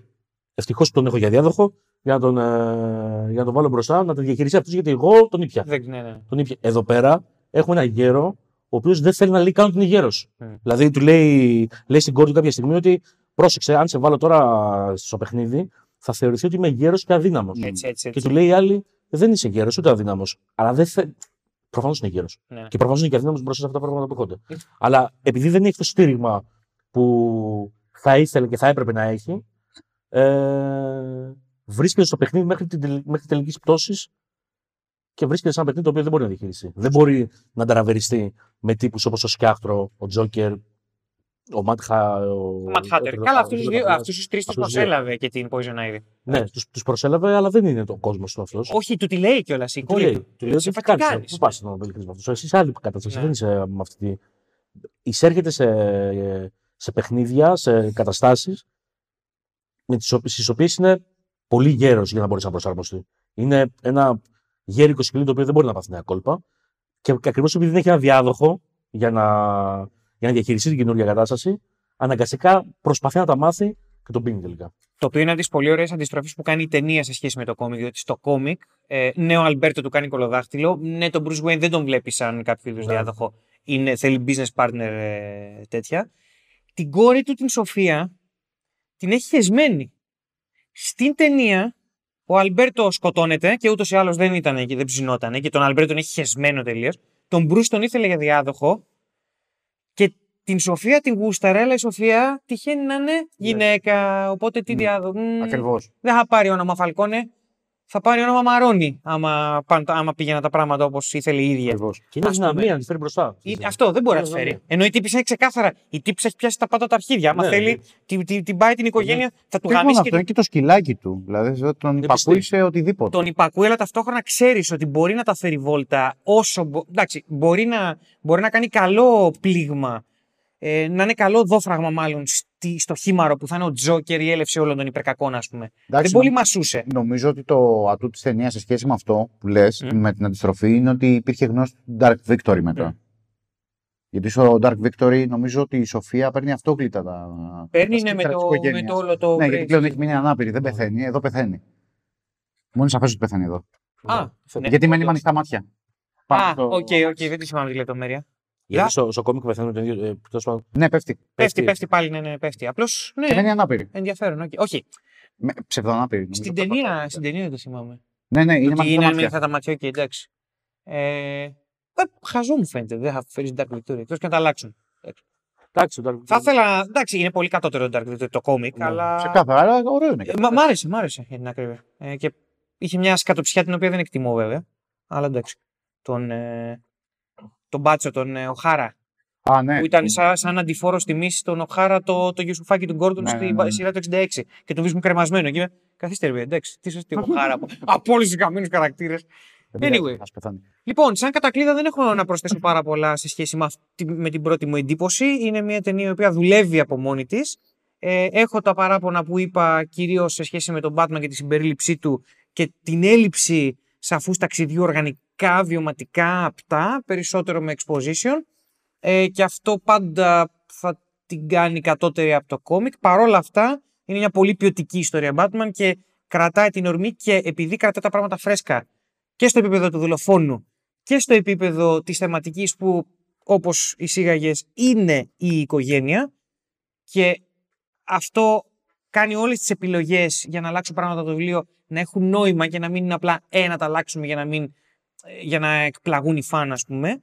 Ε, έκανε μια, μια ωραία εκδοχή του origin του διπρόσωπου και έκανε και μια ωραία εκδοχή της ε, διαδοχής Της θεματικής διαδοχής. όχι της διαδοχής, ναι, ναι, απλά της διαδοχής ε, του εγκλήματος Mm, από τον κλα- παραδοσιακό μαφιόζο στα φρίκουλα. ναι. Ε, είναι μια χαρά ταινία, είναι τις καλύτερες animated ταινίες που έχω δει, γιατί δεν μπορώ να τις πάρω όλα τα, καλλιτεχνικά και τα αισθητικά της και ξαναλέω είναι επίτευγμα που μια τόσο πολύπλοκη ιστορία την καταφέρανε όχι απλά να δουλέψει, αλλά να έχει και λόγο ύπαρξης, λόγω του ότι εξυπηρετεί ξεκάθαρα μια συγκεκριμένη θεματική. Οκ. Ναι. Ε, εντάξει. Επαναλα... Θα επαναληφθώ εν πολλοίς, αλλά εντάξει. Ε, και εμένα η ταινία με κράτησε. Δηλαδή, τρεις ώρες ήταν τρεις πολύ καλές ώρες. Ε, Όπως είπα και στην αρχή, καλώς κάνει όλες τις αλλαγές που κάνει σε σχέση με το βιβλίο για να βλέπουμε κάτι διαφορετικό από το βιβλίο. Θεωρώ ότι στην προσπάθειά της να κουβαλήσει πολλά καρπούζια κάτω από τις δύο της μασχάλες, κάποια της πέφτουν. Και είναι αυτά που αναλύσαμε, ρε παιδί μου. Είναι το, το, η σχέση του. Αυτό που ανέλησε, εν πάση περιπτώσει, γιατί δεν υπάρχει πολύ συμφωνία στο τραπέζι. Η σχέση του Gordon με τον Gordon, λέει, του Bruce Wayne με τον Carmine Falcone. Το πώς δεν μου περνάει η, το γενικότερο κλίμα της πόλης να επηρεάζει τους ε, χαρακτήρες. Διάφορα τέτοια πραγματάκια τα οποία είναι αστερίσκοι, αλλά είναι απλά αστερίσκοι. Δεν είναι δηλαδή ενστάσεις ε, βαρβάτες. Δεν είναι ενστάσεις επί του συνόλου της ταινίας. Το σύνολο της ταινίας είναι, είναι μία από τις καλύτερες animated ταινίες Batman. Ε, ωραία. Εμένα μου άρεσε πολύ, επίσης. Ε, έχω την αίσθηση πως αν δεν είχε υπάρξει ποτέ αυτό Mm. Και βλέπαμε αυτή την ταινία, θα μιλάγαμε για το αριστούργημα, το animated αριστούργημα που γάμισε με. Ε, επειδή υπάρχει αυτό και καλώς υπάρχει αυτό, ε, μπορούμε και καλά κάνουμε να το προσγειώσουμε λίγο, να το γιώσουμε, να πούμε ότι εντάξει έχει τα αποτελεσματάκια του γιατί έχουμε δει αυτό που είναι φανταστικό. Είμαστε μολυσμένοι. Ναι, ναι. Θα εντοπίσω δε το, την ανωτερότητα, αν μπορώ να μιλήσω για ανωτερότητα, δεν μου αρέσει κιόλας που το κάνω, του, του graphic novel σε σχέση με την ταινία από τα μισά και μετά. Ε, θέλω να πω το, το δεύτερο μισό αυτού εδώ είναι αδιανόητα καλό. Ε, ξεκινάει και γίνεται όλο και πιο σκοτεινό και όλο αυτό γίνεται χιονοστιβάδα και αυτό το λατρεύω. Snowballing. Snowballing. ε... Μπήκε στο crossfire. Έρθεις την απέξω. ε, αυτό. Κατά τα άλλα, ε, βάζοντας και τα δύο μαζί τώρα, ταινία και βιβλίο, αλλά κι- παίρνει κυρίως το, τα, εν- τα εύσημα. Το, τα ένσημα. Τένσιμο. Έτσι. Γιατί δεν κάνει. Ας πάρει κάτι τένσιμο. Ναι. Και μηνύματα. Έτσι. Μηνυματάκια. ναι. Δεν πουλάτε τα ένσημα σας. Ε, θα πω, παίρνει τα credits περισσότερο το βιβλίο. Ε, μου αρέσει πάρα πολύ οι επιρροές που έχει που εγώ είδα δύο καθαρές επιρροές. Μία νονός και μία λίγο πιο, όχι και τόσο υπόγεια, αλλά επι- επιμένει λιγότερο, ε, σιωπή των αμνών. Α, Α, με τον ε, Hannibal. Τον, ε, Ναι. ναι. Τον Calendar Man έχει λίγο ρόλο Hannibal. τελείως. Ε, νόμιζα ότι θα έλεγε τον τρίτο άνθρωπο για κάποιο λόγο. Αλλά... οκ, Όχι. οκ. Θα πω το φάω τη σιωπή των αμνών. Ε, το εκτιμώ πάρα πολύ αυτό. Και βασικά το εκτιμώ για παραπάνω από ένα λόγους. Πέρα από το ότι όλα αυτά είναι ταινίες που μου αρέσουν πάρα πολύ, οπότε μου αρέσει να βλέπω τέτοια easter eggs και τέτοια. Ε, μου φαίνεται ότι αγκαλιάζει πάρα πολύ την pop κουλτούρα και την κάνει οργανική στην αναπαραγωγή της. Χωρίς να σου αναμασάει αυτά τα πράγματα που γίνονται τώρα, Mm. στον καιρό, ε, να, τα member berries που λέμε. Ε, πηγαίνει και παίρνει κάτι που δούλεψε, το εντάσσει στο δικό του κόσμο, με το δικό του τρόπο, με τη δική του λογική και με τους δικούς του σκοπούς. Αυτό το εκτιμώ φοβερά πολύ και όχι μόνο επειδή μου αρέσουν οι αναφορές που έχει. Οπότε γι' αυτό λέω για πάνω από έναν τρόπο. Ε, και μου αρέσει πάρα πολύ όταν η τέχνη αναπαράγεται απευθυνόμενη σε προγενέστερη τέχνη, παράγοντας όμως κάτι καινούριο. Μμ. Είναι ο τρόπος να το κάνεις. Και δεν είναι τυχαίο ότι α- αυτή εδώ η μαλακία έχει επηρεάσει και θα συνεχίσει να επηρεάζει οτιδήποτε δημιουργείται σε Batman. Δηλαδή ο Μεν ε, Νόλαν, τα αδέρφια Νόλαν συμμετείχε, ήταν στην συγγραφέα. Και οι δύο ήταν ο Γκόγερ, ο Τζόναθαν και το γενικό Ε, δεν είναι σχόλιο- τυχαίο το ότι μάλλον το γράψανε με αυτό δίπλα, δηλαδή είναι άχαστο. Δεν το έχω. Όχι, το έχουν παραδεχτεί. Ναι, ε, καλά και να Δεν μην το υπάρχει παραθέξω. μάλλον. Είναι η, η Τριανδρία που συνδέει την ταράτσα που λυγίζουν τον νόμο και δεν τον σπάνε. Ναι. Ε, το έχουν πάρει ξεπατικοτούρα, δεν είναι τυχαίο. Και το ότι βγήκε αριστούργημα και το Dark Knight η καλύτερη ταινία της τριλογίας. Ε, και το ότι θα επηρεάσει τον Bat- Δεν, δεν νομίζω ότι είναι τυχαία αυτά τα Το πράγματα. Reeves, ναι. Ε, οπότε αυτά. Ε, μπράβο στην ταινία. Καλή φάση. Εγώ γούσταρα πολύ την είδα. Καλύτερο origin του Face. Ε, φυσικά. Ε, ναι. φυσικά. Το Dark, το Dark Knight να πούμε πάντως ότι έχει είναι μία από τις επιρροές του, δεν είναι η βασική του επιρροή. Γενικά το Dark Knight, τώρα βγαίνουμε λίγο εκτός ε, πλαισίου, αλλά αφού, το, αφού δίνει την πάσα. Το Dark Knight, κατά την άποψή μου, και κολλάει με αυτό που λες, όσο, όσον αφορά το πώς ε, επηρεάζει από προγενέστερα πράγματα της κουλτούρας, έχει ένα σύνολο επιρροών πολλών. Καλά, το, Το- hit βρωμάει. Το, τις οποίες τις, ε, τις εγχειρίζεται με, αρ- με τόσο αρμονικό τρόπο Mm. που καμία δεν είναι παράτερη και γι' αυτό είναι μεγάλη ταινία. Και, με, και μία από τις βασικές του επιρροές, η οποία δεν έχει ε, επισημαθεί πάρα πολύ και μου δίνει την ευκαιρία να το πω τώρα, είναι ένα παλιό βιβλίο επιστημονικής φαντασίας του Norman Spinrand, το οποίο λέγεται «Οι πράκτορες του χάους». Όλη η κοσμοθεωρία του Τζόκερ είναι παρμένη από εκεί πέρα. Πάρτε να διαβάσετε τους πράκτορες του χάους, θα Α. νομίζετε ότι διαβάζετε αυτά που Οκ. λέει ο Τζόκερ. Κυριολεκτικά ο Τζόκερ λέει I'm an agent of chaos. Το οποίο είναι ένα αναφορά Οκ, στο βιβλίο. οκ, πολύ ενδιαφέρον. Δεν το έχω Μαλάκα, ο διαβάσει. Σπίνραντ έχω διαβάσει το, τα νέα των 11. Δεν το έχω διαβάσει, το έχω Το δεν το βιβλίο. διαβάσει ακόμα. Το είχα κάνει adapt για έναν ε, γνωστό μου, ήθελα να το κάνει μίνι σειρά και είχα κάνει adapt το σενα... σενάριο Ναι. από το βιβλίο. Είναι... Αλλά δεν το ξέρω ότι υπάρχει αυτό. Θα το διαβάσω.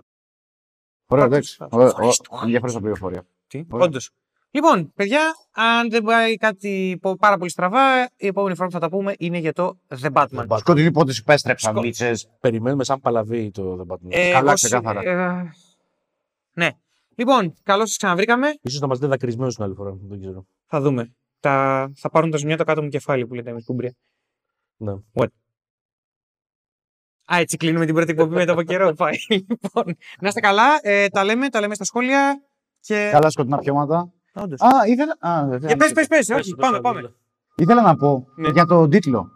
Συγγνώμη, είναι κάτι που θέλω να το πω. Για το Long Halloween. Μμ. Ε, sorry, ρε παιδιά. Ε, είναι φανταστικός ο Είναι τίτλος φανταστικός, φίλε. ότι λέγεται Long Halloween. Ναι. Πρώτα απ' όλα, ναι, είναι κάτι άλλο που ήθελα να πω. Sorry, τελε, τελευταίο σχολείο μου. Πρώτα απ' όλα για τη θεματική της οικογένειας, το πιάνει από εκεί. Ο δολοφόνος σκοτώνει σε γιορτές. Μμ. Οι γιορτές Να χέσει την οικογένεια. ήθιστε να τι περνάμε οικογενειακά. Ναι. Άρα ταιριάζει τόσο πολύ για την γκίλντα. Το Ναι, ότι εγώ πηγαίνει δεν και έχει κάνει οικογένεια, δολοφονίες σε οικογενειακές Εκδικεί ημερομηνίες. τις οικογένειες. Είναι, Α, είναι όπως ο πιγκουίνος του Ναι. Returns. είναι, είναι φανταστικό σαν Ε. δέσιμο, πρώτον αυτό.